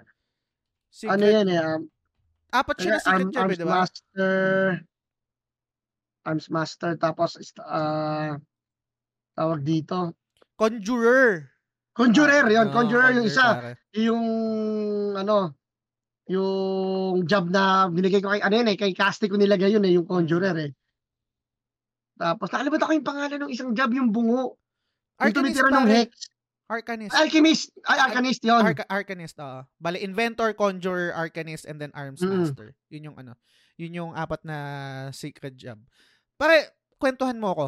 Dito muna tayo mag-focus sa sa job kasi maraming pwedeng i-unpack dito. Maraming pwedeng pag-usapan dito sa Oo. gameplay ng ano yun, ng Octopath Traveler 2. Eh.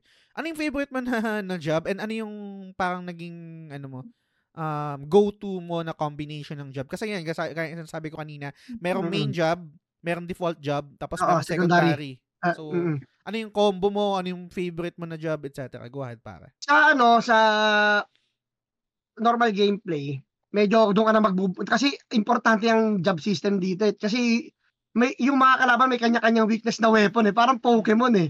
Na yung iba mahina sa knife, yung iba mahina sa axe. Then yung certain jobs, meron silang ah, default equipment na pwede mong ibigay sa kanila eh. So basically, kailangan mong mag-explore ng job talaga. Tapos may, yun nga sabi mo, Jazz, merong job combo. Mm. Sa akin na naging go-to ko dito na ano na job talaga. Arms master talaga kasi lahat ng we- weapon pwede mong equip eh. Totoo. Tapos ah yung ano ba yung break ah, mas mabilis mag-break kasi ang arms master multiple hits yung nagagawa niyang ah atake lalo na pag puno yung BP, di ba? Mm. Talagang ah, puno ah, full hit. Sa akin regarding sa combo, ang combo ko dito lagi hindi mawawala sa party ko yung merchant. Napaka-importante ng merchant sa akin kasi meron siyang skill na arkila up, hindi man na arkila, parang mag-hire ka ng ano ng attacker, Ah, di ba?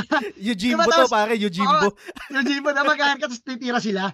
Kasi may isang yung isang ano doon, yung ano ba foreign foreign fighters. Pag ginamit mo siya, heal ka ng 9,999 Mm. na HP, 999 na MP, tapos 7 hits siya. So 7 na 999 ay 9,999. So technically, kung ma, mama, ah, kung ma, ma deads ka na dun sa boss, kaya kang isalba nung ano nung ah nung foreign ah, fighters with a price. Eh syempre, di ba parang babayaran mo sila eh. Tapos ah another combo ko dito, isasama ko dito yung combo ko sa ano sa yung kay Ochet, yung sa Hunter. Kasi yung combo sa kanya na ma- summon beast na pag sinamon mo yung beast na yon apat na apat na beses mong gagamitin yung skill na yun in one command. Ah, ah, ah, ah. Apat na titira yung apat na beses titira yung beast. Eh yung may mga beast doon na ano na dalawang beses tumitira, apat na beses tumitira. So technically pag ginamit mo yon so 4 times ah 4 times 4, oh meron kang ano 12 hits na tira Mm. ay 16 hits na tira na magagawa. So, depende kasi sa magiging setup mo eh, ng, ano ito niya na sabi mo, sobrang lawak ng gameplay nito na ikaw mismo yung gagawa ng sarili mong chemistry ng character mo eh. Mm. Depende sa kung ano yung job na pipiliin mo, na, na magugustuhan mo. I-adjust mo ngayon yung ibang party mo para mas madali yung maging gameplay. Mm. Totoo. And ang ang ang ang pinakamaganda rito pare yung na-enjoy ko dito sa Octopath Traveler 2 yung, yung sa pagdating sa job system is yung yung synergy nga ng ano ng Oh, bawat yun, ah, isa pa yun. 'di ba? Yung bawat characters mo. Hindi lang dun sa dalawang job na pwede mong gamitin sa isang character. Pero yung ano din yung kabuuan ng party mo na apat. Kasi la- Mm-mm. sa latter part pa yung walo eh. Sa, I think sa final boss lang yun. Ang final boss. Saka sa Sabay-sabay. optional boss, diba? Pero yun nga eh, kasi syempre depende sa kalaban mo para mag ano maging effective yung yung Mm. party mo etc. Pero nag-pivot ako dito sa mismong gameplay no. Um feel free to to butt in. Ang ang gameplay kasi nitong Octopath Traveler to guys is hindi siya pwede yung ano, hi- hindi siya yung typical na JRPG or traditional JRPG na X ka lang ng X tapos pwede ka nang manalo. Hindi, hindi siya hindi siya maging hindi siya hindi siya ganun kasi yun nga nabanggit mo kanina meron siya yung break system meaning um bawat bawat uh, monster or kalaban meron siyang iba't ibang weakness. Weakness Batin meaning ako pare. Ah, sige, go. go. Naalala ko, na, na- nanibago ako dun sa nilalaro ko kasi Ah. nag, di ba nag-pixel remaster ako. Ah, Sobrang bilis ng laro kasi kasi syempre galing akong Octopath eh. Ginag atak-atak tapos susunod na kalaban ko i-square ko na lang. Yung, yung in-input mo nung last command mo, Oo. ititira niya lang, ititira. So, sabi ko, tangin nakakatamad. ah. Hindi katulad ng Octopath to na may pag-iisipan mo talaga yung galaw mo, di ba? ang ang ang perfect word to describe etong gameplay ng Octopath Traveler 2 for me, kahit turn-based siya is you're always engaged. Yes. Engage ka dun sa sa laban dahil nga 'di ba meron siyang weakness. Yung weakness is depende yun sa karak depende yun sa kalaban na merong character merong kalaban na isa lang yung weakness, merong kalaban na walo ay, ay ah, ah, siguro kung kung lahat weakness niya etc. Yung mga Mm. weakness na yun is weakness sa weapon. Um, may iba't ibang weapon. May sword, may spear, may axe, may staff, may bow. Tapos Mm-mm. meron din weakness na elemental. Um, kunwari, uh, fire, Wind, wind, ice, ice, um, dark, darkness. uh, light, etc. So. Hindi ka pwedeng X ng X kasi hindi ka talaga makakabawas and kailangan maganda rin yung composition ng party mo as at least kahit pa paano kahit dun sa mga early games kailangan lahat ah merong capability na bumasag ng shield. So kasi yung Yes. shield, yung shield naman guys is yun yung parang mechanic na itong game para ma-damage mo ng malakas yung kalaban. So para mabasag Mm. yung shield na yon, yung yung shield is depende rin sa kalaban yon kung ilan yung shield niya. Let's say ang shield niya is 5. Ano? So kailangan Mm, ma, ma- kailangan ma-hit mo yung kalaban 5 times dun sa weakness niya. So Mm-mm. what if dun what if sablay yung ano yung yung party composition mo tapos wala kang um, pang-attack para dun sa weakness niya. Parang ganyan. Kunwari um, Pucha, kaya nangyari sa, nangyari sa akin yan. Puta, wala, wala akong fire damager, Oo. tapos puro ako melee. Totoo. yung, yung nung di ko pa na ako, medyo nahuli ko na kasi si Oswald. So parang, ang, Hmm. yung, kunwari wala kang masyadong magic user, ang ginagamit ko lang items eh. Yun, yun, yun lang pang Oo. salve. Pang salve. So, pero ang maganda naman dito sa, ano, sa Octopath Traveler 2, sa gameplay niya, kahit ganon, ang daming combination. Ang, ang daming Mm. ways on how to tackle the gameplay. Um, ang dami ring combination ng ng weapon. Kasi yung kunwari yung stats, right? Um, isang isang importante na stats dito is yung speed. Kasi yung speed yun yung magde-determine kung sino yung unang titira, sino yung mabilis Mm. tumira, right? Tapos maliban dun, ito pa, super, super deep talaga guys, super deep. I'm not sure kung nabibigyan namin ng justice. Sa bawat job, meron siyang iba't ibang skills, right? Yung May skills ng X skill attack pa. may X skill pa yung parang pinaka-super niya. Tapos meron pa yung isang latent, latent ability na um, unique each character. Tapos meron Mm. pang support skill na malaki yung tulong. Yung support skill na yon um, unique din yon sa each job class. Kunwari sa Mm. sa job na arms ah, sa job na warrior, merong skill doon na pampadaas ng damage, Mm. um, pang pang break damage limit parang sa FF10, right? Mm-mm. Tapos meron din doon na latent ah, y- yun, pag yung buo yung buhay mo, malakas yung damage mo. Iba't Yes. iba din. Tapos kunwari sa merchant, yung favorite ko, I think sa merchant to, correct me if I'm wrong, Mm. yung meron ka kagad puno na BP, ay meron BP, isang yes. BP, tapos yung puno ka yung latent ability mo. Meron Mm. din yung isa, yung yung step ahead, magandang ability rin yan para ikaw yung una. Titira sa una, turn. ikaw ka duna. yes. Kasi yung yung ganun guys, ba- kung bakit ko sinasabi na super important yan yung step ahead or yung parang yung speed kasi ang goal mo dito is bago makatira yung kalaban, ma-break mo na yung shield nila. Yes. Di ba? Makapag-setup ka na kaagad. Pag na-break mo na siya, puta, inuk mo na lahat ng ano. Mm.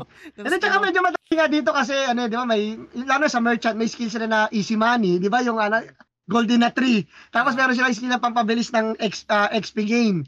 Tapos ang maganda dito, pag na-master mo yung job, permanent na sa'yo yung, ano, yung latent ability na yun. Ah. Yung ano na yun, yung skill, ano, certain skill na yun. Totoo. Tapos, um, paano ko ba i-articulate to? Merong mga kalaban na mahihirap. Merong mga kalaban na talagang super challenging for me. Mm-mm. Pero nasa iyo yung option on how to defeat defeat that boss. Bahala ka na lang mag-discover. Meron ako Yes. meron ako isang pare na na stuck ako. I think ito yung ano eh, yung kukunin mo yung merong isang side quest na hinahanap niya yung espada. Yan yung nasa ilalim ng balon, no? Sa'yo naman ng balon niya. Basta may mga kalabang ka doon na Oo. yung isang, hindi ko alam, isang character na lalaki, tapos ang hirap, meron siyang final attack na parang deads ka kagad. Ay, yung sa, Colosseum, sa Colosseum, sa Colosseum yan. Hindi, hindi sa Colosseum, pare. Parang, ah, paano ko ba explain Ano to? ba yung sa may mountain, yung pagkuha ng ano, yung kukunin mo yung battle tested battle tested sword, yan ba yon? Hindi, hindi, hindi, hindi yan. Um, yung, ano pa to, nasa early game lang to, tapos parang may isang dungeon lang na, Mm. parang, makakapasok ka lang doon kapag isang character lang. Dapat isang character Ay, oh, lang. yung na- sa may, yan yung sa may desert, di ba? Yung Oh, malapit yun, sa sa ano. desert, yan. May isang Oo. kalaban doon, yung, sa, ang quest kasi nun, kukunin mo yung weapon na parang ano ng tatay niya yata, something. Tapos para Oo. makapasok ka doon, kailangan isa lang yung character mo. So, syempre, si Hikari sa akin. Oo. Tangina, hirap na hirap ako doon kasi meron siyang, pag hindi mo siya kagad na break, um, meron siyang atake na, na parang maraming slash, tapos biglang one hit yung dulo. Mm. Tapos pwede, ang ginawa, ano ba ang ginawa ko noon? Parang yung magtitira ka ng ano, yung parang kailangan pag lethal attack, magtitira ka ng isang buhay para maka- makasurvive ka. Parang ganun Bigla, yata yung ginawa ko doon. Which is, na-discover ko lang yun sa pagbabrowse ng mga support skills na, okay, Mm. pa- paano ko ba susurvive to? Kasi hindi ako makakapag-level grind para pataasin. Kasi kahit tumaas yung level ko, one hit pa rin ako nung ano, Mm. nung tawag dito, nung, nung atake niya. Yun yung ginawa ko. Ang, ang, ang pinupunto ko lang is, kumbaga, pag nahihirapan ka sa isang boss, or let's say sa mga optional boss, bahala ka na lang mag-isip kasi nasa yung solution. Mm. Meron, solution Yes. talaga. I, i, i, transition ko lang para dun sa op- sa optional boss no kasi hindi ko pa ito hindi ko pa natatalo. Actually, um nag-google na ako eh. Ang daming ways on how to defeat yung ano si ano Cal- Caldera ba 'yon? Caldera. Oo. Ang isang ang isang nakita kong way on how to defeat uh, Galdera na parang gusto kong i-try. Pare Mm. Temenos lang. Sinunog ni Temenos pare. Alam mo ba yun yung way na yun? Yung Oo, parang oo, nakita ko yung i- may may i-equip ka sa kanya na accessory na parang kay Oswald, di ba meron siya yung yung ah, ano bang tawag dito na skill ni Oswald yung yung ah, yung impart your wisdom Alipan. Yung skill niya na yun, ali- di ba? Yung may skill siya na yung, yung magiging tatlo ba yun? mag- Oo, yung magiging tatlo yung tira tapos Ah. nag-iba yung pangalan ng skill mo. Ah. Meron ah, accessories na pag nilagay mo kay Temenos, mag-iiba yung pangalan ng skill niya tapos mas malakas yung damage. Alam ko yan, nak- nakita ko yan. Totoo. Tapos ang maganda pa dito pare kasi bawat skill meron siyang ano eh, meron siyang meron siyang mechanic kunwari itong skill na to kahit overpowered yung kay Temenos. Um tawag dito, mauubos yung MP mo. Yung mana mo. Yung mana yes. mo susu- susunugin yung mana mo no. Pero merong ways on how to um make it work kahit ganun pa man Mm. din siya. And tangina nagulat ako pwede palang gamitin yun. Sana pala lahat ng ng elemental ko ay yung parang yung nut ko na for elemental attack sana kay Temenos ko binuhos lahat kasi kay Mm. ano ko nilagay kay Oswald. Pero Pero Oswald. pero I think meron kahit ganun pa man, meron pa rin akong way on how to de- defeat yung si, si Caldera. Medyo challenging lang Mm. siya for me sa sa ngayon. Ikaw pare baka meron Pero akong nakakalimutan. sa ano, go. sa kay Galdera, Mm. yung pinaka-crucial kasi dyan, yung second, na, tumabot ka na ba dun sa second phase niya? Hindi pa ako maabot. Puta pare, sobrang hassle yung second phase niyan. Sa second phase niyan, ano, ang, ang kulit nga ng party ko dyan eh, kasi sabi ko, mag-search nga ako paano talunin to, nahirapan din ako dyan eh. Mm. Ang, ang sunod-sunod ang, ang, ang pangalan ng karakter ko, Octopath talaga. Octopath.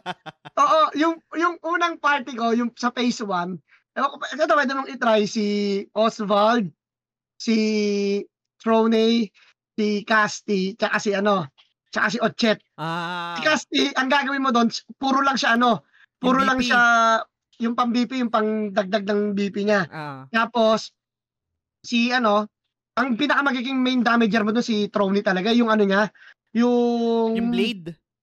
Yung, yung sumas, ano, ano, yung skill ni Trony. Taka na, kami sa alam ng anak ko yun eh. Be, ano yung skill ni Trony?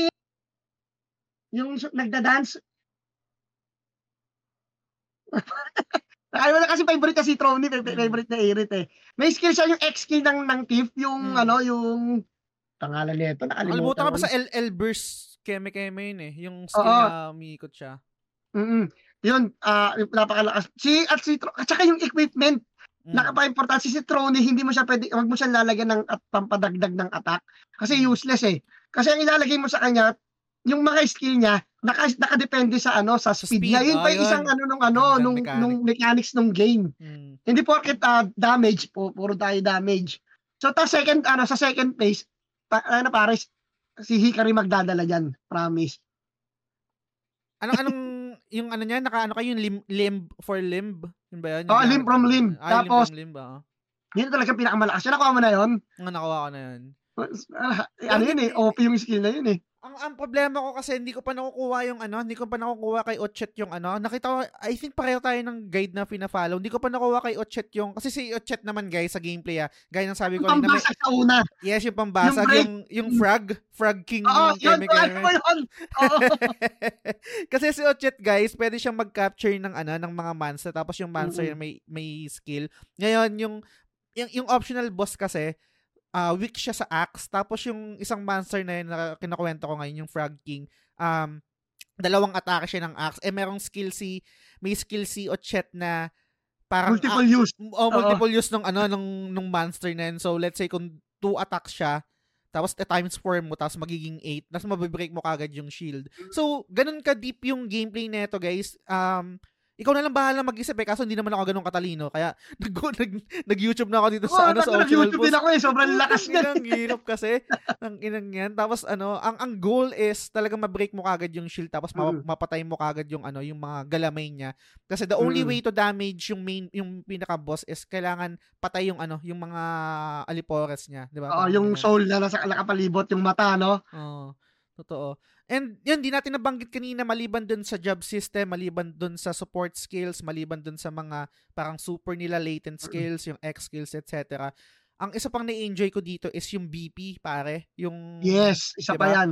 um, yung BP, guys, imagine niyo para siyang kung naglaro kayo ng Axie. Para kayo sa Super Saiyan din, eh, no? Ang lupit yan. Parang- Kasi kailangan mong, syempre nung, sa mga early games, wala ka pa naman yung, yung kay, ano, di ba, yung kay Casty na para, Oo. maku, yung, ano, for, Yung- oh, for granite leaf ba yan? Energizing pomegranate. Oo. Oo. kasi sa umpisa, ang ang talagang discarte doon is yung isi-save mo um, 'di ba, 'di ba nga merong shield na katulad ng dinidiscuss ko kanina, bawat kalaban may Mm.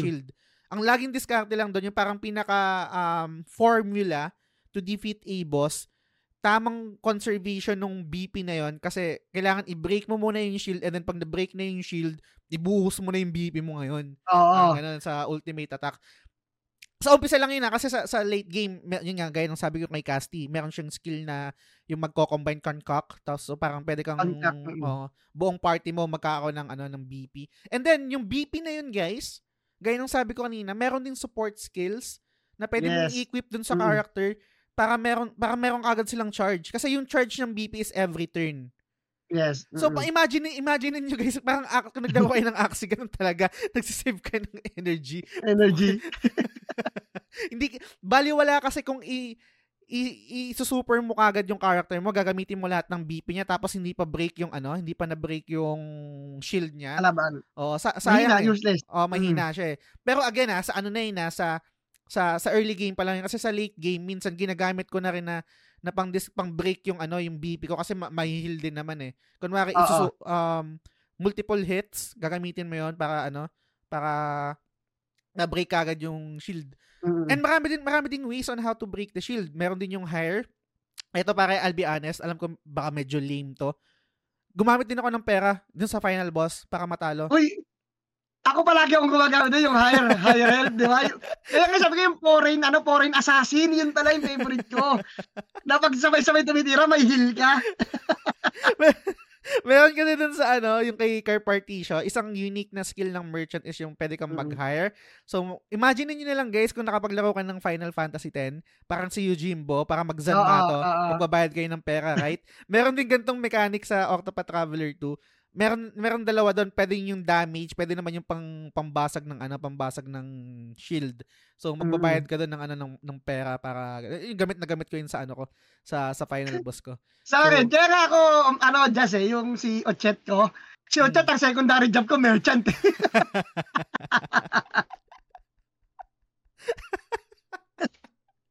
Ang Job ko si ganda. Ochet, merchant. Promise. ang daming ang daming manipulation na pwede kang Mm. gawin. Um paano ko ba ah, parang mas nagandahan nga ako dito sa ano eh.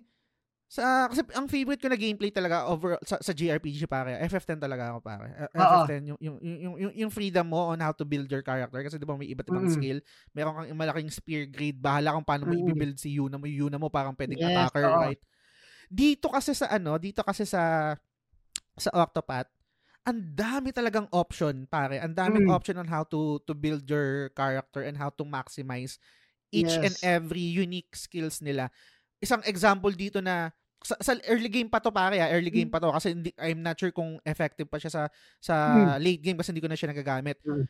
Yung yung si Agni ako, ang ginagamit ang ang secondary job niya sa akin is si ano, yung merong sacred shield. Ano pangalan nun? Ano, ah, tag dito, Ah, cleric, cleric. Oh, yan cleric. Bakit Oo. bakit ko siya bakit bakit ganun yung combination ko? Ito isang ito yung isang example ng ng, ng parang combination ng skill guys. Kasi si Agni yung super niya, yung latent ability niya, yung isang skill pwedeng multiple hits, right? Magiging Yes. multiple hits. Ngayon yung sacred shield, sacred shield is parang parang pag kinas mo yun sa sarili mo, parang 50% lang yata yung damage, right? Mm. Kung tama yung memory Pero ko. pag, pag naka-BP, pag naka-BP ka na puno, Mm. 100% black. Yes, 100% black, Mm. 'di ba? Pero ang ang ang problema sa Sacred Shield is one person lang 'yon. One person lang yung skill na yun, guys. Ngayon, gusto kong gamitin 'yun dun sa buong party ko. So ginawa ko si Agnia, second job na is cleric, para pag Oo. nag-super ako, ginamitan ko ng Sacred Shield, lahat ng characters ko immune. So Mm. yung ganun yung mga example ng combination and synergy ng bawat job and then um connected rin doon sa mga unique abilities nila.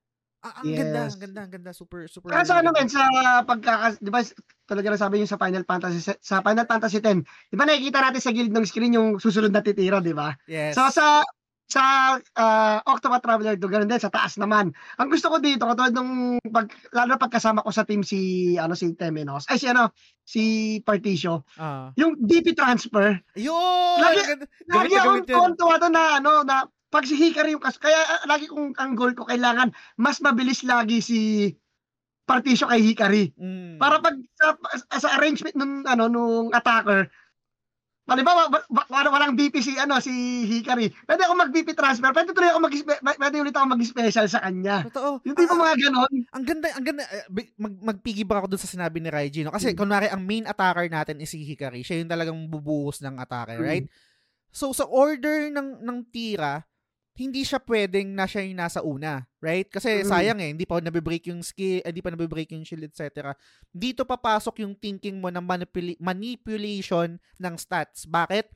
merong item or equipment na pwede mong equip kay Hikari na mataas yung defense, mataas yung elemental defense, pero negative speed. Bababa, yes. So, Mm-mm. pag in-equip mo ngayon kay Hikari yun, bababa yung speed niya, and pag dun sa turn, siya yung dulo, mauuna yung ibang kalaban, para at least kahit papano, yung mga unang characters, siya yung magbe-break ng shield, ibabuff mo si Yes. Hikari. Ngayon, pag si Hikari na yung last sa turn, buhos mo na. Kasi, masisira yung, masisira yung strategy mo kapag una si Hikari, eh, or hindi mo, let's say second Yes. or third, kailangan siya yung laging dulo. Ang ganda po ina. Hindi, tsaka ano, lang- pati sa equipment, man, di ba, uh, bating ko na rin yung sa sinabi mong equipment. Kay Hikari, lagi, lagi, yung nakuha ko yung ano, una hindi ko pinapansin yun kasi, di ba kay Hikari, pagkakuha natin ng Arms Master, ang gaganda kasi nung itsura nung ano eh, nung legendary equipment eh. Ah, totoo. So, nung, nung ano, yung nakuha ko yung battle-tested sword, laging may, yung equipment dito may ano eh, may secondary effect eh. Mm. Halimbawa, yung battle-tested sword, ah, nakalagay doon, ah, parang ibabuff niya yung lahat ng physical skills mo. Yes. Tapos ang ginawa ko ngayon, dahil pito yung pwedeng i-equip ko kay Hikari, tinanggal ko ngayon yung, yung scepter. Mm. Pinalitan ko ng giant scrub kasi nag stack siya. So yung uh, yung giant scrub kasi ang nakalagay doon, uh, buff physical skills din. So dalawa yung Mm. physical skills ko na magbabuff.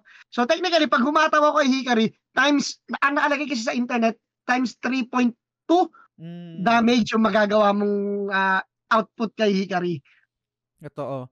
Super solid dun, guys. Ah, yung mga ganong yung ganong mechanic and eh, siguro nabanggit mo kasi yung Arms Master, no? I, i, i- magbat, rin, magbat in rin ako dito. Ang ganda netong, na, na-discuss ko na to sa previous episode na ang, ang galing ng mechanic nito kasi bawat job, di ba, meron parang may option or parang may ways ka on how to acquire it. Ang ganda Oo. netong sa Arms Master kasi yung mga skills niya, um, connected doon sa mga rusty weapons. Yung rusty wep rusted rusted ba yun? Rusty weapons. Rusted. Oo. Ah, rusted weapons. Rusted. Oo. Ah, kukunin pag mo yun, dadalhin mo dun sa sa old school na blacksmith tapos aayusin niya yun tapos magagamit mo siya and yun yung magdidikta ng mga skills ng arms master mo na Oo. super OP rin sa umpisa. And um ano pa ba? Yung yung inventor, maganda rin yung yung mechanic nun kasi Oo. super na-enjoy ko yun. Yung inventor naman guys, ah Kung meron- ka ng gamit. meron siya mga required na gamit para makuha mo. Pag nakuha mo yung item na yun, yun, magkakaroon ka ng skill na Mm. para dun sa inventor. Tapos, kunwari yung sa Arcanist, um, mabidiscover mo yung sa isang island yata. Arcanist or yung ano, Conjurer. Tapos parang Conjurer yung ano. Oo. y- merong ano, yung parang yung Invisible na ano, daan. Oh, daan. Ang ganda. Ang Ganda guys, super. Ah, So, tsaka ano, man, yung sa battle mechanics din, hindi mabatin ko lang ipasok ko yung skill ng, ng Arcanist, yung, yung Hex. mm, Kasi may mga equipment doon na, halimbawa, yung nakalagay sa akin, nakalimutan ko kasi yung pangalan ng weapon ko eh. Pero ang effect ng weapon ko, enhanced attack, ah, dark attack and holy attack. Eh di ba mm. yung Arcanist, holy tsaka darkness Oh, magkasabay? yun, yun pa. Yun din, isa pa yun. Isa pa. Tapos, nakita, ito nakita ko lang sa internet ah. Ang, ang, ang, yung build na to. Kasi nga, super Mm. lawak nung, nung gameplay ng Octopath na pwede kang mag-create ng trip mong build. Ang, ang Mm. limit mo na lang is yung imagination mo. Kunwari si Oswald, pwede siyang fire nuker. Meaning, lahat ng item na ina-amplify yung fire magic, pwede mong equip sa kanya para pag ginamit mo yung, yung magic niya na, na fire, Mm-mm. solid eh. Tangina, sunog eh. ang galing. Yung pa naman yung starter ni, ano, yung pa naman yung starting element ni Oswald, yung apoy. yung apoy. Tapos yun, meron din siyang napaka-important din dito guys sa Octopath yung yung mga buffs tsaka yung mga dev- debuff yes. para ma-amplify mm. yung yung yung damage mo. Um, gaya ng sabi ko, it's more on ano eh, yung gameplay niya sa mga sa late game at sa mga mahirap na kalaban. Strategy talaga tsaka tactics tsaka um mind games in a sense na bago mo ibato lahat ng ng ng skill mo para hindi sayang yung turn, kailangan naka-buff or at least naka-debuff yung kalaban. Hin-. Hindi ano siya, eh, hindi siya bara-bara na na game eh. Hindi siya yung tanga na attack ka lang ng attack tapos bahala na kasi ah, high level ka na. Hindi siya Yes. ganun eh. mm. And ang isa pang na-enjoy ko dito lalo na sa mga late game dahil ma- mahirap na yung mga kalaban, every turn counts pare. Every Yes, yun. every turn counts, di ba? Putang ina, ang galing. Lalo na kay Caldera, pare. Every turn counts. Hindi ko pa natatalo yan, pero sana this week matalo ko na this weekend. At pare, sabi ko sa'yo, si kay Caldera, yung si Agnia magdadala dyan sa dulo din. Sa, sa, ah, yung ano sa niya, yung refrain, ano, Yung- sa- wind refrain. Oo, Tama ba? yung lilipat lahat. Oo, Oo. winter frame. Ang- Sobrang angas nun. yan, guys, yung merong skill si Agni, yung dancer. Um, yung skill niya na yan is um, parang sa ano, para siyang sa FF10 yung buster. Para pag tini ba, binaster mo yung ano yung kalaban mo pupunta yung Lilipat turn sa niya dulo. sa dulo. Ang maganda nun, timing pa rin. Siyempre timing pa rin. Mm. Bakit? Kunwari merong kunwari kabisado mo na yung ano yung kalaban, right? Kunwari merong Mm. kang boss na kinakalaban, tapos namatay ka. Alam mo na this turn titira siya nung one hit niya. 'di ba? So tsaka mo iba kailangan bago siya tumira, makikita mo na ah, andito si Agnia. Titirahin ko siya ng ano ng wind refrain para Mm. umulit siya at hindi niya matira kagad yung ano yung yung one hit niya, right? So mag- Yes. mag-iisip ka talaga eh. and babalik ko dun sa sinabi ko kanina na perfect perfect word to describe yung yung yung gameplay ng Octopath is lagi kang engage. Yes. Ito yung problema medyo binabadmot ko yung old ito yung problema sa mga old JRPG na parang hindi ka engage eh. Kaya, nakaka, kaya nakakatulog ka eh. Kaya inaanto kayo, di ba? Parang ang, Mm. ang- ang boring. ito nga, para matatawa ka sa akin. Di ba naglalaro ako ng pixel remaster ng mga nakaraan. Hmm. Ito, ito, kakatapos ko lang ng Final Fantasy 5. Final boss na ako ni X-Death. Ano ba ginawa ko? Sinet ko lang ng, ano, ng tigi 8 hits ng tira. In-square in ko, tapos nagugas ako ng pinggan. Pagbalik ko, talo na yung final boss.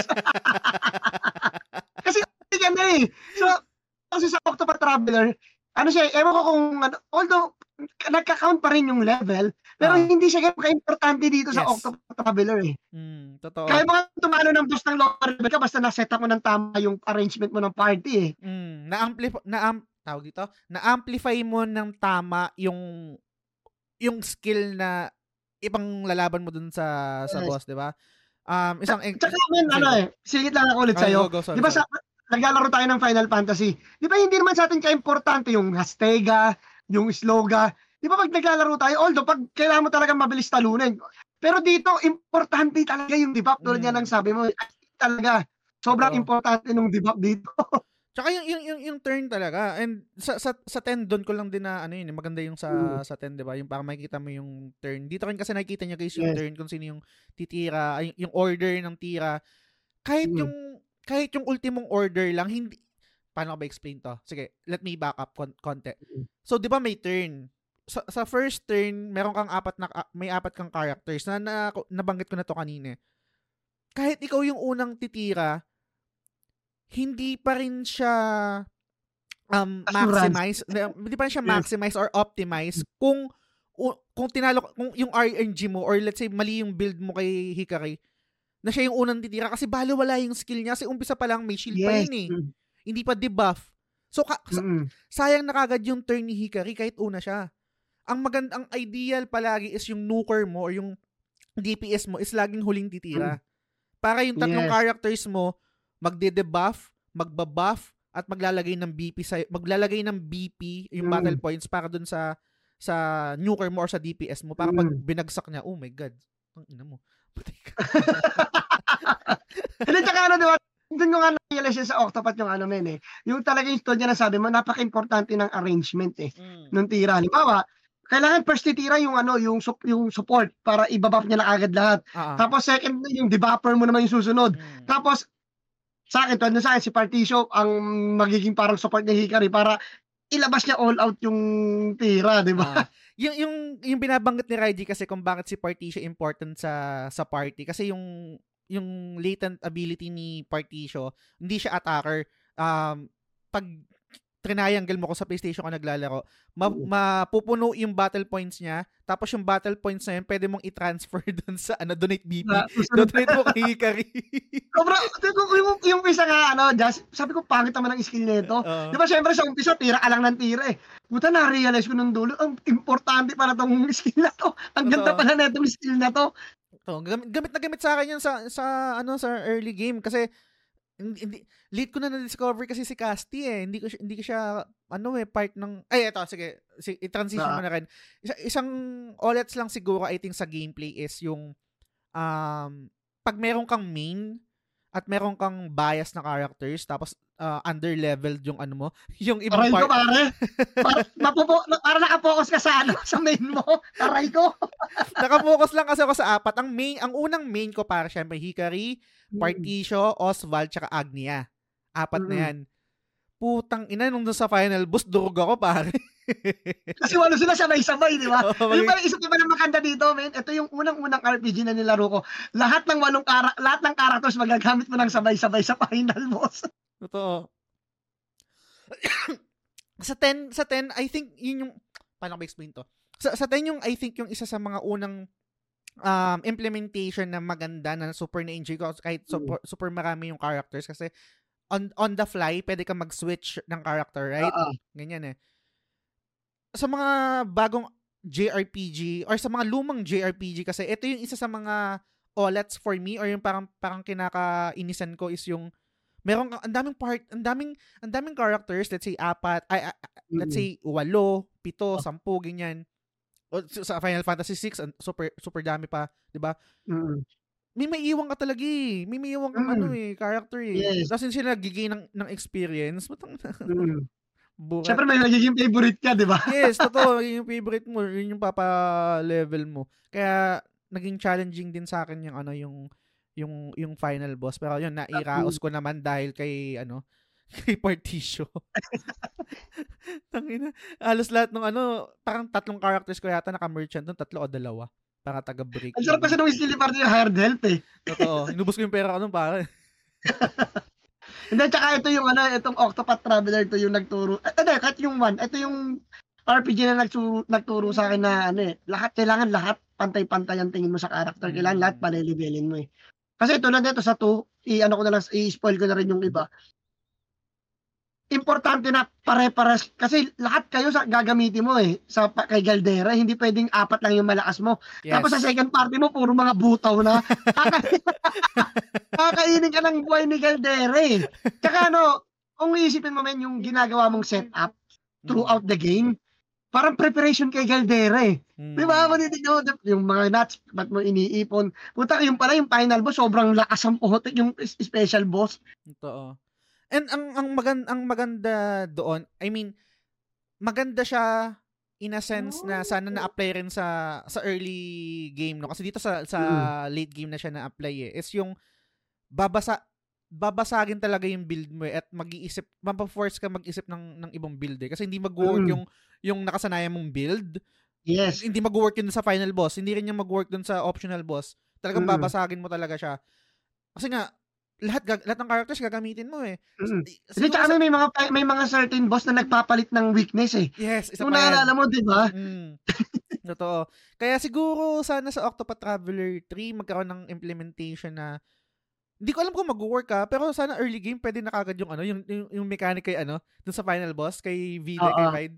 Mm-hmm. Na, parang i-art mo kung kunwari 'di ba, walong characters. Oo, nagpapalit, 'di ba? Sa, sa ano, doon sa doon sa turn mo, apat apat lang din naman siya, pero meron kang option na magpalit. Kunwari si Hikari tsaka si Particio nasa isang slot, nasa isang slot uh ng turn, right? Pwede kang mamili kung sino nga atake doon, kung si Hikari or si yes. Particio, pwede mong i-switch. Ang, ang gandang mechanic nun. Kaso nga na, mm. na, na-implement lang siya dito sa ano sa sa final boss. And mm. bago ko makalimutan pare, part rin to ng gameplay kung bakit I think uh, wala yung boredom o wala yung umay, wala mm. yung yung inep dahil sa camera angles, yung ano, yung dynamic na camera niya. Yes. Pansinin mm-hmm. nyo sa mga lumang JRPG, stag, ano, stay put lang siyang ganyan, hindi gumagalaw. Oh. Boring. Doon nag-adjust yung camera, di ba? Sana oh, pa naging, sana pa naging special. Mm, yung, yung tunog pa, sige, mag-transition na tayo para sa ano, sa music kasi isang part rin yun na I think malaking tulong din sa sa yes. gameplay no tapos sa ibang Actually man bati na ako Mm. Isa to sa mga dahilan kung bakit ko ni-refer sa iyo yung Octopath. Kasi mm. alam ko na sobrang sensitive mo lalo na sa soundtrack ng isang game. Totoo. Sa pag-uusap natin, sa taga, sa pagkakilala natin, lagi kong natatan pag ang usapan soundtrack, ikaw lagi ang naaalala ko. Kasi alam ko sa, na sobrang sensitive mo regarding sa soundtrack talaga ng game eh. At alam kong is, isa yun sa mga element, main element mo na pinag on how you can say that this game is good. Mm. Totoo. Kasi yung sa mga nagiging ano mo eh, uh, criteria mo eh. Kasi, Kaya ni-refer ko kasi talaga sa yung Octopath kasi sobrang halimaw. Totoo. And kung kung kanina sabi natin na masterclass yung gameplay, masterclass din yung hmm. music mm. nitong Octopath Traveler 2. Hin- umpisahan ko muna sa gameplay. Mm. Uh, maliban na sa mga nabanggit namin kanina yung mechanics, yung deep customization, etc.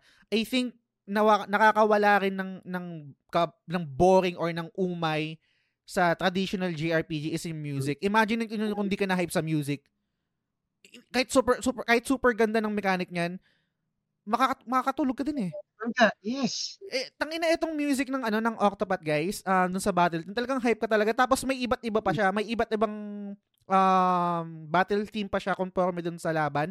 And mm. nagta-transition siya. Kung dynamic yung camera, dynamic din yung music. Bakit? Kunwari, parang kung imagine niyo guys kung kung hindi kayo fan ng JRPG ima, uh, tapos fan kayo ng ano ng Elden Ring or ng Get Good. Mm. Imagine niyo pag yung nag second phase na tapos nag-iiba yung music, ganun siya. Nung nasa yes. Bloodborne, tapos mm. second nag second phase na yung boss, tang na nagiging super hype na rin yung ano yung music parang nagiging grand na. Ganda. Mm. Ganda ng ano, ganda ng music. Kaya in, in, tanggal talaga umay pare kasi yes. kahit yung normal kahit yung normal random battle lang dito dahil super ganda ng music, hype ka eh. Sa, yes. sa, sa, sa gameplay pa lang to ha. sa, sa akin men tulad nung sabi mo sa music, pinakagustong gusto kong music dito yung kay Hikari, yung ano niya, yung yung soundtrack ni, ni Hikari yung tunun, yung ano niya, yung to, parang uh, parang Chinese or Japanese. Uh ano tapos oriental. biglang papalit uh oh, oriental no? tapos tenen tenen tenen tenen puta! Natutog ng boss. Puta pati yung tugtog parang ina, parang daman-dama mo yung presence ng boss na tangina eh, may gagawin tong di maganda ang, ang, ang gandang comparison nito pare no kasi 'di ba nalaro natin yung Final Fantasy 16 right? Uh, And isa rin yun sa super hype na na mga music mm. kunwari yung Find the Flame. Yes. Let's get it on ganyan. Mm. Pero kasi merong advantage yung FF16 kasi action-based siya, eh, 'di ba? Yung parang uh, nagagalaw mo yung character eh. Mm. Imagine niyo kapag turn-based tapos hindi hype yung game. Hindi mo mararamdaman yung let's suntukan na tayo or parang ispadahan na tayo. Hindi, mo mararamdaman, 'di ba? So heavy lifting din yung ginagawa ng ano dito ng ng music dito para maramdaman maramdaman mo yung hype kahit mm. turn-based siya or traditional yes. siya na JRPG. Super hirap nun. Super hirap. Mm. Um favorite ko yung ano, isa sa mga favorite ko yung ano, yung FF9, part siya ng ano ng top 3 ko. Mm. Pero hindi ganun ka-hype yung ano yung battle team nun eh, di ba? Ang, ang, yes. I think ang pinaka for me, ang pinaka-hype na battle team, syempre, unang-una FF7. Yung sa battle team lang to, hindi sa overall ah. Oo, oo. Yung FF7, di ba yung battle team nun, so, hype, di ba? Oh, then, then, then, Di ba nakaka-hype? Ang, ang next ko, I think na, na medyo, depende sa ano, depende sa mood ko, pero ang mga super uh, hype ko na battle team is yung unang-una yung 7, tapos di ko na alam kung in, in order kung sino, pero yung sa 8, hype din yon Hmm. Um, mm. tapos yung sa FF13, hype din yon. Oh, yeah, yun, yung ano, uh, uh, Blinded by Light. Blinded by Light, di ba? Yes. So, ganun ka-importante yung ano, yung music na I think hindi mm. natin nabibigyan ng highlight kasi alam natin nag exist na siya eh. Napapansin lang natin na ang, ang boring na itong. Parang ang boring ng JRPG na to ah. Tapos hindi natin kadalasan ma-pinpoint na malaking aspeto rin kung bakit siya boring dahil dun sa music. Ang, ang napipinpoint yes. lang natin is yung yung gameplay, ang boring ng gameplay. Mm-hmm. Eh. Pero imagine niyo guys, ano yung ano yung boring na traditional JRPG sa inyo tapos isipin niyo kung ano yung nakakabet na battle team doon kasi baka boring siya dahil dun sa battle team hindi lang mainly yes. because dun sa gameplay. Mm. 'Di ba? Parang ganun ko kasi siya na nakikita kaya super important nung ano kailangan na hype talaga yung ano yung yung battle. So akin din sa ano ito yung example na lang yung FF7 remake. 'Di ba?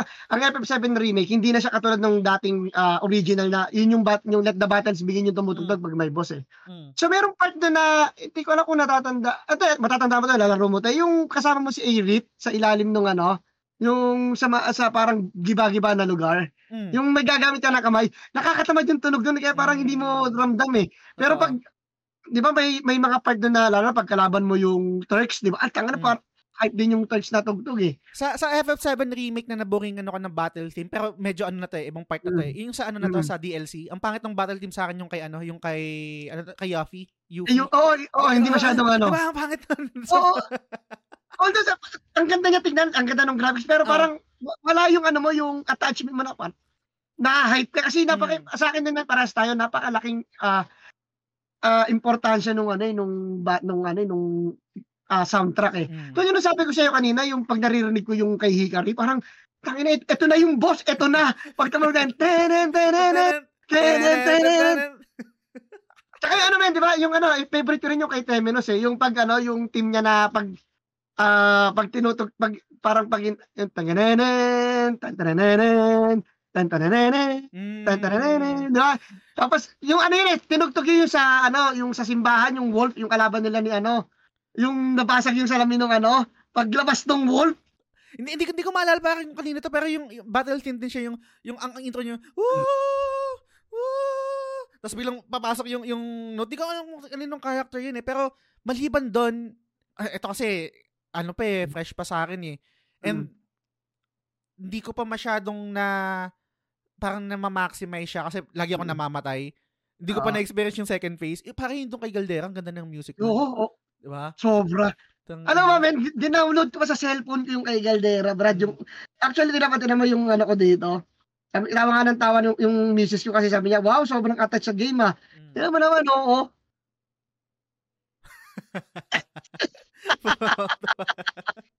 Alam mo yung Siyempre, siyempre pag ano ako, kasi meron, minsan na-apply sa totoong buhay, pag nagtatrabaho ako, mm. kailangan may, may gigising ng momentum ko eh, yung tugtog eh. Totoo. Di ba? Parang sa gameplay din. Totoo. Pero maliban doon pare, ito mag-transition tayo. Um, maliban doon sa hype, hindi mm. lang doon natatapos yung genius ng music na itong um, Octopath Traveler to kasi merong day and night cycle to. Ba- yes. ba- bawat bawat music or OST let's say sa town or sa kung mm. saan ka pupunta sa sa certain area ng map, may version yung yung araw tsaka yung gabi. Diba? Yes. Tapos meron din papalit. Hindi man, ewan ko napansin mo, tapos sa main menu, mm. di ba? Dali ka nagpalit ang araw at gabi doon eh, tapos nagpapalit, di ba? Yes, papalit din yung music. And ang ang ang, ang ganda kasi noon, bakit? Yun din yung nag yun din yung may heavy lifting para mapalitan yung mood eh, yung vibe eh, yes. paggabi mm-hmm. tsaka umaga, right? Meron doon yung uh, ilang beses ko pinusto sa page ko kasi super ganda yung parang kaya ang haba ng ano ko eh, kaya ang haba ng gameplay ko nasa 100 plus mm. hours ako kasi madal- madalas idle lang siya. Nakabukas lang yung TV ko tapos Ang sarap pakinggan eh, no? Tutugtog lang pare. Oh my Parang God. relaxing, no? Totoo, super nakaka-relax. And I think mm. nabanggit ko na to kanina, um, pero i-reiterate, reiterate ko lang din ulit is yung pagiging dynamic ng music na nagpapalit-palit mm. siya. Tapos parang, ina, ano to, nakaplano ba to, nakaprogram ba to sa game na bakit sumasakto yung tunog? Sumasakto yes, sa oh. Sumasakto na sa or parang sinasay parang tangina pa may AI. Napaisip nga rin ako doon eh. Sumasakto, 'di ba? Parang kahit yung, mm. yung 'di ba na, yung kanina nabanggit mo yung kay kay Hikari Oriental na parang mm. merong intro tapos biglang pag yung pwede ka nang pumindot, sasakto sa tenen ten tenen, 'di ba? Lalabas yung yung menu mo na parang pwede ka nang pumindot. Same din sa mga boss fights kapag yung magsa second phase na, sumasakto talaga eh. Sumasakto talaga Kaya, yung tunog. Oh my god, ganda. Di tsaka men, i-ano ko lang din, i-reiterate ko lang din, napag-usapan natin yung day in night system. Mm. Kasama din sa mechanics ng game na yung per character mo, may, pwede silang gawin pag gabi. Ayun, tsaka pag umaga, pala. nakalimutan Oo, natin. Nakalimutan natin sa gameplay. Yung mga action, ano, pat, ah, pat action ba yun? Action pat. Oo, pat action. Oo, yun. And, ano din siya, incline rin siya dun sa character mismo, kung ano yung personality nila, ano yung type ng characters. Kunwari kay Hikari, meron siya yung duduel mo yung kalaban 'Di ba? Tapos yung yung mechanic ngayon pag dinuwil mo, pag natalo mo yung kalaban, pwede mong acquire yung skills nila. Which is yung kanina yes, nabanggit uh, namin kanina yung li- limb for limb, limb from limb. limb. Limb from limb. From limb. Uh, uh, tapos kunwari yung um ano pa ba? Yung kay scrutinize. Scrutinize. pag may kukunin ka na ano, may kukunin ka na Favorite skill ko. Mag, nanakawan mo yung steel uh, kay Throne, tapos yung... Hindi, uh, malupit kay Throne. Si Throne yung malupit kasi pag gabi, pwede mong assassinate. tapos ang kulit pa neto, men, kasama sa trophy list. Gina, ginawa ko siya para din sa isang side quest na parang uh, gusto niyang umalis doon sa town. Hmm. Pero ang ang ang requirements is bago siya makaalis doon sa town o sa village, kailangan tulog lahat ng ano ng NPC. Uh-huh. So pinatay ko lahat uh-huh. ng NPC dun sa ano sa sa village. And Saka uh, pa dun, men. Mm. Ano, bat batin lang ako. Ang kulit pa nung ano ni Tronic, yung boses ni Tronic kasi ang nagagandaan ako. Good night.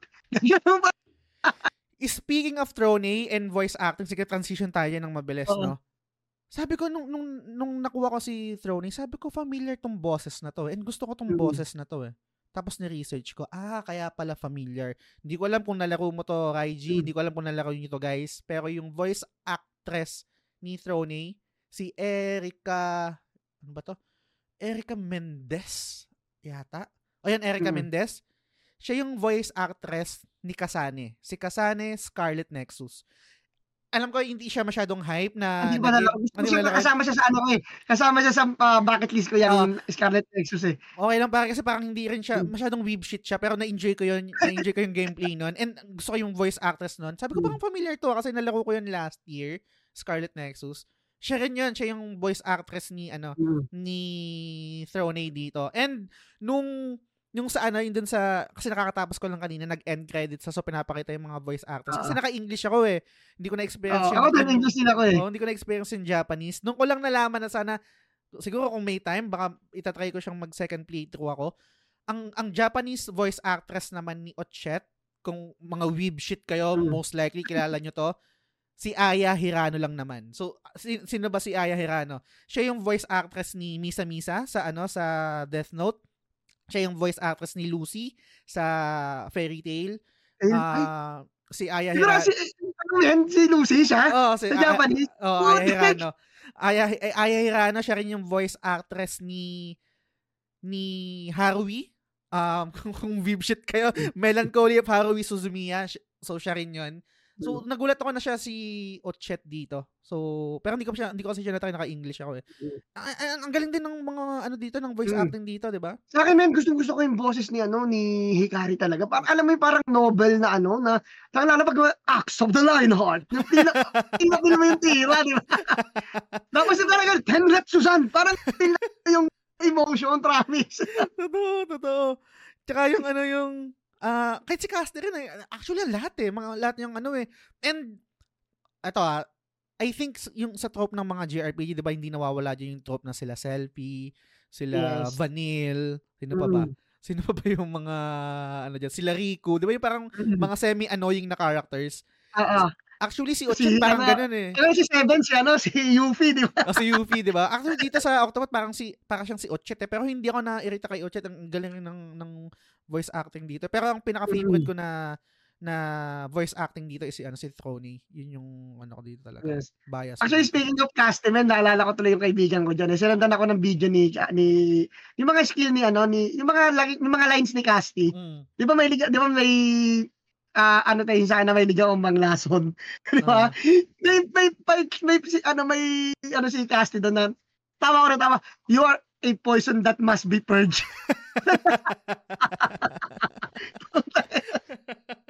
Siya rin yung ano, Yung what to do, what to do. Di ba siya yung Oo, what to do, what to do. Ah, kasi, no? Totoo. And I ano fight for my, pero si Ikari parang ano talaga, common anime, I fight for my friends. Pero ang galing ng voice acting dito. Totoo.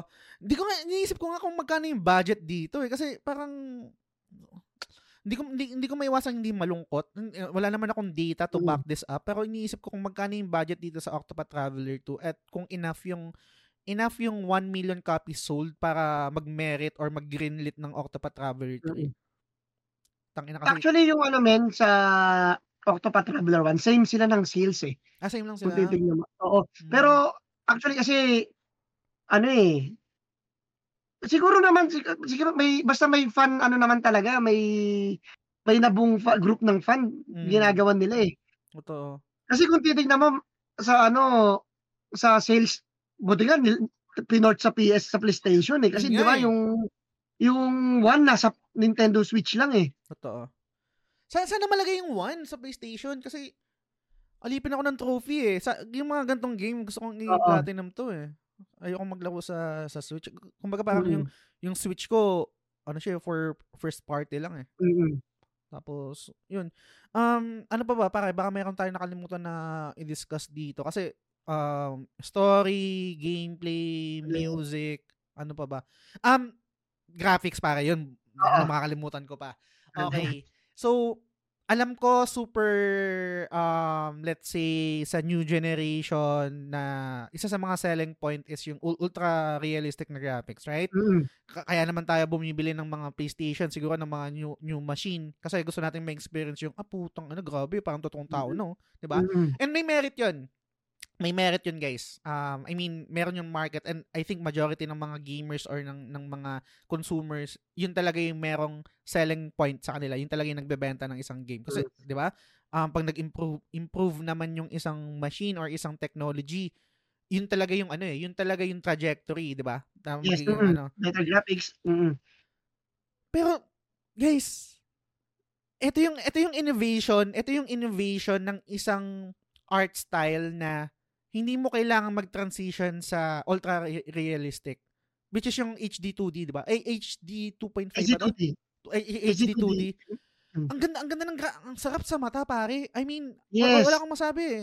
Ano anong wala walang ano eh, walang wala akong masamang tinapay, walang nga ako negative. kasi ano pala siya, powered by Unreal Engine din pala tong Octopath. Mm. Nagulat ako kasi ah, ako, hindi naman din kasi ako ganun ka knowledgeable, pero ang alam ko kasi, pag Unreal Engine, talagang talagang high level graphics talaga eh. Mm. Pero nagulat ako nung nakita ko, naka-Unreal Engine yung ano, yung Octopath Traveler 2. Talaga, okay ah. ano ang paano ko ba I- ilatag ko muna pare no. Wal, walang walang walang masama doon sa ano, walang masama doon sa kung ang ang trip natin is yung mga ultra realistic, let's say yung mga um The Last uh, The Last of Us, Uncharted, mm-hmm. um um Horizon Zero Dawn, FF16, mga ganyan. Maganda naman talaga siya eh, 'di ba? Sarap sa mata mm. niya eh. Pero masarap din sa mata to eh. Tong atong anong HD 2D na to, tong pixel art yes. na to, 'di ba? Mm. Parang na, na, nakakalungkot lang kapag um net, hindi ko alam ah, sa, sa hindi ko alam ah, kasi parang feeling ko hindi masyado eh, pero sana mali ako na yung mga new generation ng gamer ang lagi na lang sa kanilang quote-unquote maganda is yung realistic na graphics. I'm not mm. sure kung merong pang population ng ng kabataan ngayon na possible pa lang na gamer na nakaka-appreciate ng pixel art. Meron mm-hmm. siguro pero maliit na population pero mm-hmm. sayang eh. Sa, sa, kaya gusto yes. ang sarap suportahan ng mga gantong game kaya yung Sea of Stars bibiling ko siya para bibil 'di ba available siya sa ano sa yeah, sa extra mm gusto ko siyang bilhin eh. Bibilin ko siya para hindi ako magsasubscribe. Speaking of ano, uh, 2D HD, mm. may free demo na ng Star Ocean 2. Yun, isa pa yan. Nasa, isa pa yan. Tin, ang, ang, ano, ang ganda rin nung pagkaka-remaster nung tugtog. Kaya Ito. sabi ko, gusto kong ano, isubukan eh. Yung ano pare, si, si MC yata yung nag-suggest na ito. Isa to, I mean, speaking of ano, oh. Uh, cut lang kita. Mm. Yung Star Ocean, nilagyan nila ng bagong mechanics. Pucha, yung brake system ng Octopath Traveler 2, nilagay sa Star Ocean 2. Naparod ko sa demo. Nice. Si ano para si yung isang tropa si MC, nag-suggest siya na parang same hmm. HD 2D rin. And uh, I think matagal na game to yung Live Alive o Live Alive. Parang, ah, Live Alive. Uh, parang gusto ko din hmm. laruin siya. And nabanggit mo kasi yung brake system. Shoutout ko lang isa sa mga favorite ko na JRPG before na meron ding hindi siya break system, pero more on mm. dahil sa mga turn, di ba? Kunwari titira uh-huh. ka na casting, tapos pag inatake mo siya, babalik siya dun sa dulo. Mm-mm. Una ko na-experience to sa ano sa Grandia. Yun yung Ay, oo, diba? speaking of Grandia, oo, ganyan ganun din sa Grandia. di ba meron merong line tapos parang paunahan kayo pumunta doon. Tapos pag tinira mo siya ng yung kunwari heavy attack, putang ina balikan oh, sa dulo. meron meron din ganung mechanic yung ano isa sa I think favorite ko na na video game na ginawa ng ano ng tawag dito ng Ubisoft is yung ano mm. um ano tawag doon? Uh, Alam ko yung Lunar, ganun din min eh. Pagkakatanda ko eh. Hindi wala wala May, siyang, wala, wala ba? Ganun, walang ganun ng Lunar, Lunar 1 and 2. Ano ano pangalan nito? Child of Light 'yon. Child of Light meron ganun ding mechanic. Yung parang siya merong bar tapos uh, mm. 'di ba isang bar tapos isang line. Pag pumunta na dito yung yung icon ng character mo dito sa line na to, casting na siya. Tapos mm. pag casting na siya doon, pwede mo siyang atakayin, atakihin para ma-cancel yung ano niya. ma-cancel yung casting niya. Parang sa Dota, 'di ba? Pag ano, yung mm. channeling. Parang pag channeling, oo. parang ganun. Anyway, uh, 'yan super solid rin ng ano ng ng mm. ng art style na itong Octopath Traveler 2. Saka yung ano, yung effects niya pag lalo pag nag-full BP, 'di ba? Yes. Parang super saiyan eh. Oh Nag uh, ano, pag ano, Saka sa kanya meron din siya na, halimbawa, nagmamadali ka, may pass forward eh. Mm. Isa din sa mga merit ng game na to eh. Na, halimbawa, nagmamadali, nag-grind ka, naiinip, na, talaga, siyempre tayo, yung time natin, hindi na pwedeng full time sa game. Totoo. Kung nagmamadali ka, pwede siyang pass forward. Totoo. Ah, siguro last na, um, bago tayo mag, mag final thoughts, no?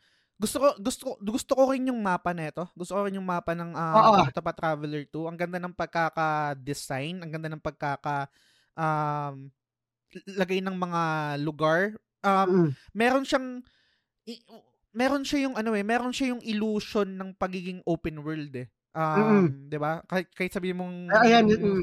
Hindi siya katulad ng ano, yung dati yung map may tuldok-tuldok na lalakad yung character mo pumunta na sa 'Di ba? Uh, kahit sabihin mo na wala siyang overworld um kumpara doon sa ano 'di ba doon sa let's say sa FF10 wala na siyang mm. overworld 'di ba ito pwede ka pa rin mag-travel travel from point A to point B tapos meron siyang mga mm. detour. Yung mga detour na yan may mga optional boss. Um, yun nga eh, puta, hindi, na, hindi natin masyado na-discuss yung mga optional boss no? kasi maraming beses rin ako na-stuck sa mga mm-hmm. optional boss na to. Pero eventually, sa ngayon ha, ah, currently, doon pa lang doon ako stuck sa ano, sa kay Galdera, putang ina, sana matalo ako dito sa weekend. Uh, para ma-platinum ko na. Pero siguro last na na hindi ko masyadong nagustuhan dito sa Octopath Traveler 2. So, yung mga unang part, yung mga konti pa lang, uh, na-enjoy ko pa yung mga side quest. Pero nung super dami na, medyo uh, na naumay na rin ako. Um, mm.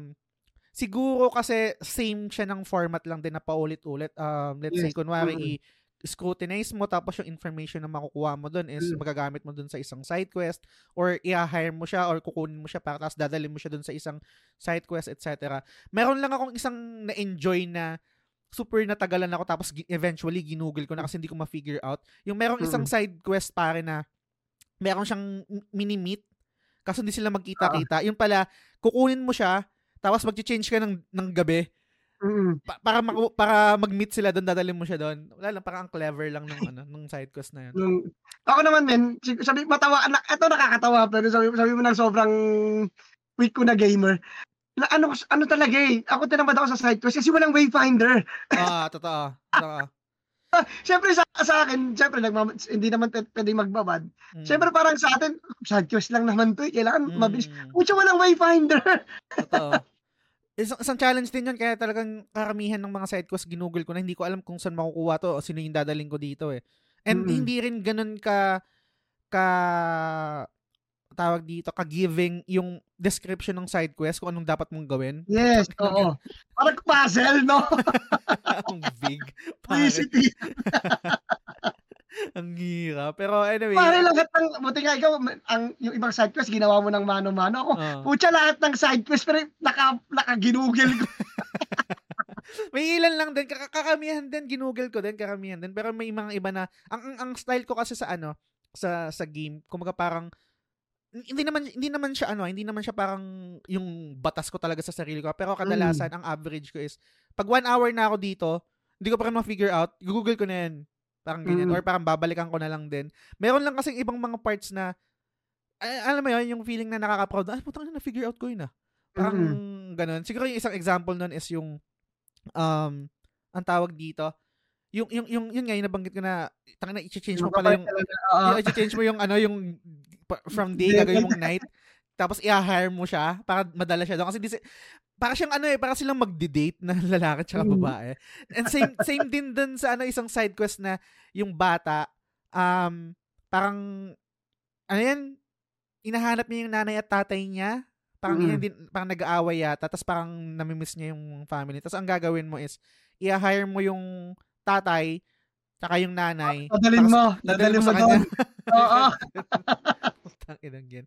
Pero majority hindi ko rin masyadong na-enjoy yung, yung side ko. So I think isa rin yun sa um Olets na na part medyo may pagka-umay. Sa akin nga ano eh yung regarding sa side quest hindi ko rin siya talaga na-enjoy kasi ano yung talagang 'di ba sabi ko nga sa'yo naka naka-center naka-center yung game yung story ng ano naka per character parang ikaw na nauhook ka na, ano kayo susunod na mangyayari? Kasi yun yung nakakabitin eh, di ba? Chapter 1, mm. putol. So, syempre, ikaw, na, ano kayo susunod na mangyayari? Kailangan mo pumunta ngayon sa susunod na ano, na part ng chapter. Totoo. Yun yung part nun. Kaya, hindi ko pa nakukuha yung, ano, hindi ko pa nakukuha yung trophy para sa side quest. Sana, Pero, ano, ano eh, malapit ka na, konting-konti na lang eh. Oh, yun na lang yung kulang ko eh. Um, mm. I think yun na lang yung, yung ilala, yun na yung ilalas ko, yung clean up, tsaka yung side quest. Kasi pag natalo ko na yung ano, natalo ko na si Galdera, yun na lang yung ano ko, yung roadblock ko eh. Galdera na lang para sa sa Platinum Trophy. Anyway, um, mag last thoughts na tayo pare. Um, overall, ano anong masasabi mo dito sa Octopath Traveler 2? Sa akin overall uh, ano siya, uh, magandang attempt siya nung Square Enix sa pag ano uh, pagbibigay sa atin ng bagong implementation, pagpapakilala sa atin ng bagong type ng JRPG. Mm. Na, siyempre, na kinalakihan nga natin na a turn-based ATB bar. Ito mm. kasi, ano eh, ito nga nung sabi mo, ipasok ulit. Talagang, ano eh, hindi ka pwedeng mag-X lang ng X dito eh. Mm. Talagang mag-iisip ka. Ito yung tipo ng JRPG na parang naglaro ng mga tak ng Final Fantasy Tactics. Di ba mm. naglaro ka ng Final Fantasy Tactics, hindi naman pwedeng lagay ka ng lagay doon sa may tapat ng ano, kumbaga parang chess eh. Mm. So same as dito sa ano, sa Octopath Traveler 2 na mag-iisip ka talaga which is yun naman talaga yung ano eh yun naman talaga yung essence ng pagiging turn-based eh mm. pag-aaralan mo uh, titignan mo kung ano ba yung dapat na perfect na gawin uh, during this turn mm. kung magkamali ka oh edi you will suffer the consequence ikaw yung uh, yung sa atake ng kalaban. Mm. Ang nagiging ano nga lang natin dito isa na binigyan nila ng uh, ng ng scope yung pagkaroon magkakaroon ng band ng mga characters eh. yes. eh. Sana binigyan nila ng ng mas maraming uh, part dun sa game na nag-uusap yung mga characters, nagkakaroon ng uh, kumbaga uh, uh, picking up the pieces ng mga nangyayari. Kasi ang nangyari kasi 'di ba hiwa-hiwalay. So binigay ang kumbaga pinapil, pinapulot lang sa atin yung pira-piraso sa huli binuo. Mas maganda sana yung habang pinupulot mo, dinidikit mo ng yung bawat piraso na nakakaroon ka ng idea which is yun yung meron sa Final Fantasy na wala hmm. dito sa uh, Octopath Traveler. So overall sa akin uh, pagdating sa story um siguro kung ma- mabibigyan ko siya ng score, uh, 7 uh, 7 out of 10. Mm. Pero sa gameplay and uh, sa gameplay, sa mechanics, ay po siya 10 out of 10. Music 20 out to out 20 out of 10. Parang hindi ko maalala yung sagot mo, no? Pero tanong ko na lang ulit din bago ka magbigay mm. ng final thoughts ko. Ano ba yung current mm. game of the year mo? Uh, sa akin, uh, as of now, 'di ba, so sabi ko Final Fantasy 16. Mm. Pero kung mag, magkakaroon to ng contender as sabi natin JR JRPG of the year, delikado dito, ano, delikado dito ang lalo sa ano, best sound soundtrack. Mm. Pa, may palagay kahit papaano yung ano eh, yung Octopath eh. Siguro matatalo lang ang Octopath sa story uh, ano sa sto, sa plot. Kasi mm. doon nag-excel ang ano eh, ang Final Fantasy 16 eh. Ito. Pero sa mechanics for me, ewan ko, parang tagilid dito FF16 pag sa battle mechanics. Mm. Agree. Pero overall mo, hmm. let's say yung yung yung personal choice mo, hindi kung ano yung sa tingin mong mananalo, yung personal hmm. choice mo talaga. Ano yung Personal choice ko, syempre ano tayo, Final Fantasy 16 talaga. Hmm, gets, gets. Kasi syempre hindi ko naman gusto ko sanang magkaroon ng ano na syempre yung iba uh, Zelda. So gusto ko rin kasi siyang malaro kasi mahirap kasi magsabi na Game of the Year maganda to sa Zelda 8 tapos hindi mo na, hindi ko naman nalaro. Kumbaga hindi ko nabibigyan ng justice yung game eh. Mm. Kumbaga tayo kasi yun ang problema sa ibang gamer eh na makikipagtalo ka na ito yung Game of the Year mo hindi yan dapat.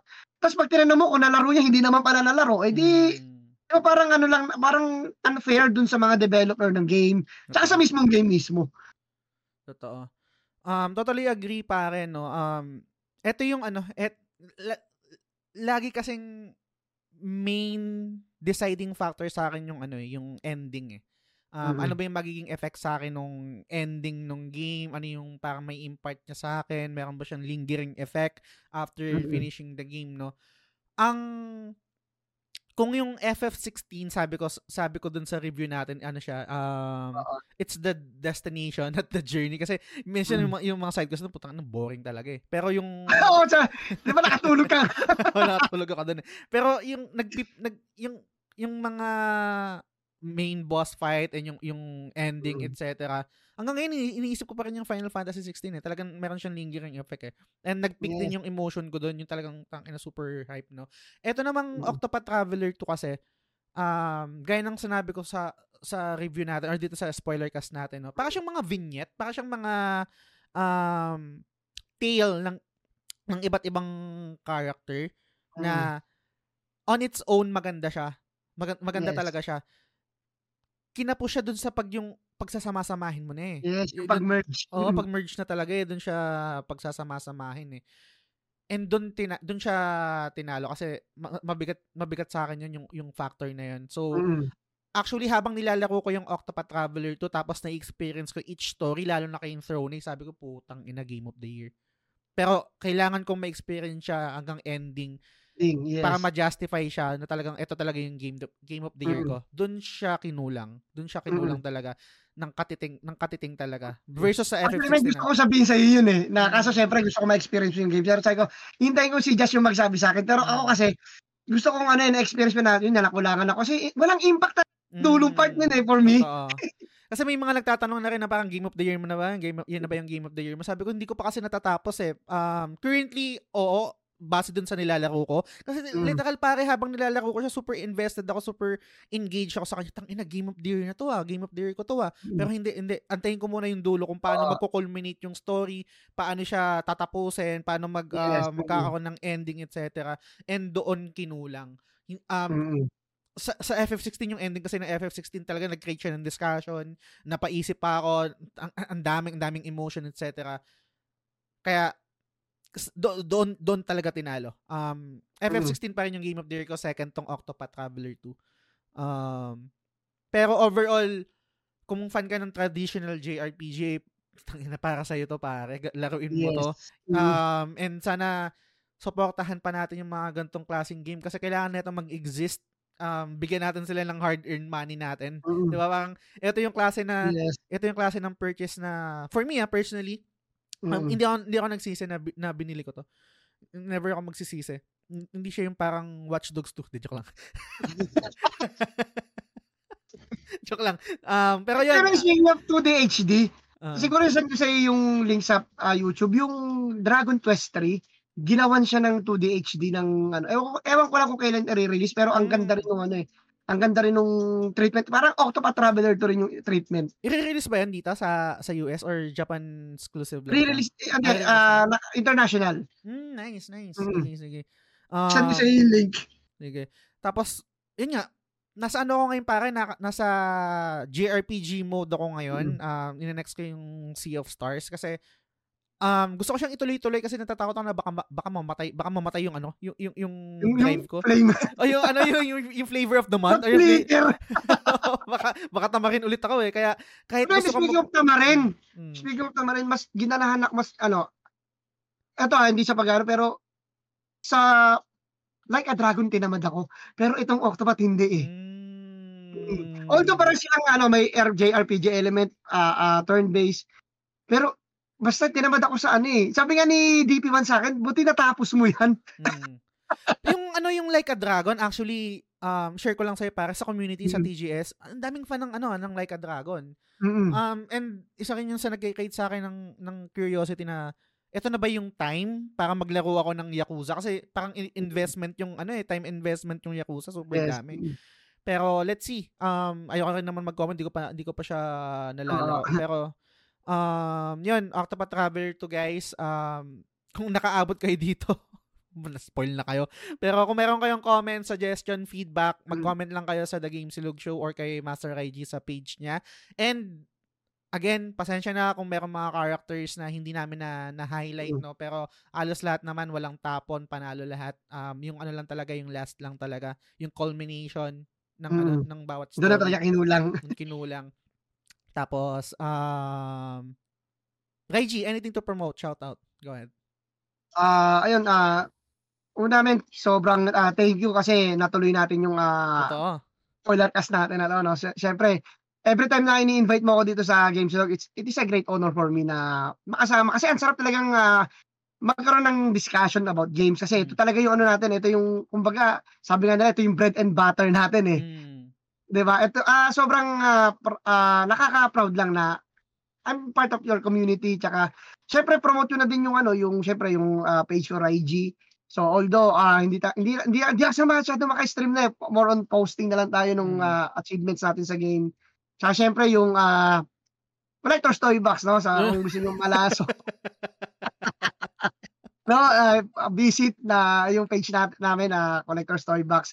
So again, uh, siyempre support din natin yung mga kaibigan natin, ka Daddy Player One, Kuya Balls. So sobrang ah kumbaga ito yung content na hindi yung ito yung typical na content na hindi yung mga pinilit, hindi pinilit. Kumbaga ito talaga yung kumbaga if you're looking for games, ito yung community para sa'yo. Kumbaga i-spoon feed ka talaga. At the same time, napaka-healthy ng community. Once again, man, thank you very much talaga. Ah, sobrang thankful ako na nakausap ulit kita.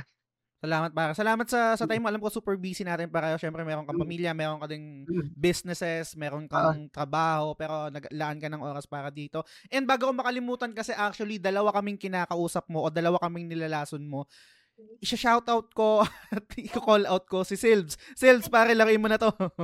Kailan mo malalaro? Oo, di ba? Naka-line up sa kanya yan eh. dalawa kasi kayo, dalawa ko kasi kayo nakikita na parang nagpo-post ng platinum or naglalaro ng Oo. pixel remaster. 'Di ba? Parang sa halos sabay, sabayan oo. kayo. So, Selbs, kung di ka pa nauumay sa JRPG or kung naumay ka na sa JRPG, baka ito yung magtanggal ng umay sa'yo. Oh my laruin, mo to. Kasi most likely baka hindi niya pa ito pakinggan eh. Kasi syempre spoiler cast na to. Di, mo- di niya pa Oo. nalalaro, di ba? Pero ikakat ko sabihin ko na lang sa kanya, Sales, pakinggan mo tong part na to sa last part.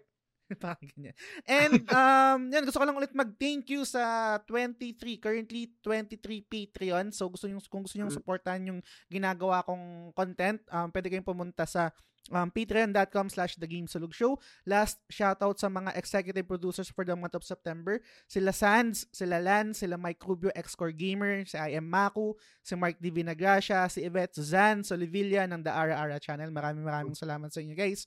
And yun, dito ko natatapos yung episode. Maraming maraming salamat yeah. sa pakikinig. Siyempre pala men, ano ko lang, thank you. So, ano, gusto ko tayong i-congratulate sa mm. bagong ano mo na yan. Sa yeah, bagong journey mo dyan sa Patreon. Sobrang uh, sobrang bilib ako sa iyo kasi wala kang fear na mag ano na mag pave ng bagong path para sa para sa community mm. na para mabigyan mo kami ng magagandang content uh, lalo na ng, ng mga ganito na podcast. So talagang uh, sabi ko nga pag wala akong ginagawa, mm. nakikinig ako lagi sa Spotify. No, yung usapan yung naara niya yung ano yung Hogwarts kaya nga parang lalalason ako laruin yung Hogwarts eh. Subukan ko sana. Eh. Pero totoo yun pare no, um, magpigibak ka sa sinabi mo. Medyo nakakatakot talaga yun yung jump na yun kasi mm-hmm. unang-una hindi pa siya ganun ka boom or hindi pa siya ganun ka quote unquote accepted or hindi pa ganun ka knowledgeable yung tao sa sa Patreon no kasi mm-hmm. let's be honest third world third world country world tayo, country, right? Yes. So parang yung konsepto na you're parang supporting a content creator or monetarily, mm. parang pwede ko naman i-consume ng libre yan, eh, di ba? Parang ganyan yung, yung yes, ano, mm. which is tama naman. Pwede, kaya yung, yung itong flagship, available pa rin siya sa free feeds. Kumbaga, yung Patreon kasi it's more on platform lang for me para makapag-create ng another content para dun sa mga willing to support sa certain levels ng tier kasi may mga ganun yes. yan eh. And uh, syempre may mga perks rin nakasama doon. Pero etong ano, etong flagship laging ano to, laging available to sa free feeds. Meron mm. lang talagang mga additional na na content na nilalabas ko para at least kahit papaano. Syempre, meron silang um, kumbaga may value dun sa ano, dun sa pagsuporta yes. nila. And yun, sa, sa, ano yung ano mo pala, batin lang ulit ako. Sige, go, go. Yung bagong content mo, yung uh, next Friday ulit, ang ganda ah, ng mga ano mo doon. Salamat pare. Pare, sobra. Lagi kong pinapakinggan. Ang ganda. salamat, salamat. Yan pala, hindi ko pa na-promote. hindi ko na-promote yun. Meron akong another na show, another uh, another na podcast, solo episode naman siya next Friday mm. ulit. Um, Siyempre, naging possible yon dahil dun sa na, na-reach natin yung milestone na 20 mm. Patreons, no? Kasi, um, paano ba sabihin to?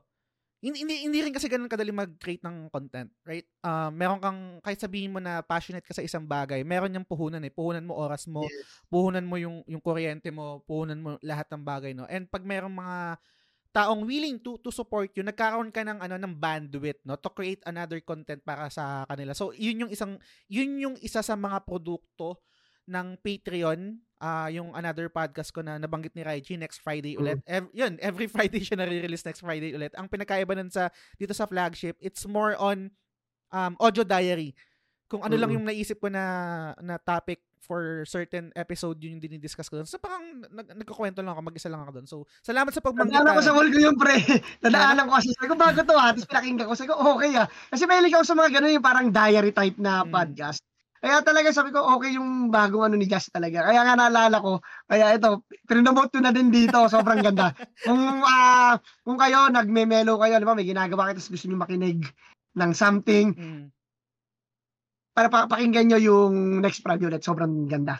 Salamat pare. Hindi ko hindi ko na, na, nakalimutan ko hindi ko hindi ko siya na-mention. Salamat sa pagpapala and salamat sa pag-promote. So, mm. 'yun, ilalagay ko na lang din yung link ng mga content na available sa TGS. So, pati yung link ng Patreon, link ng page ni Raiji and ng mga business niya, etc. So, para isang click na lang sa inyo. Again, Raiji, maraming maraming salamat sa time Thank you, man. Thank you so much. Dito ka natatapos yung episode. Hanggang sa susunod na episode ulit. Bye!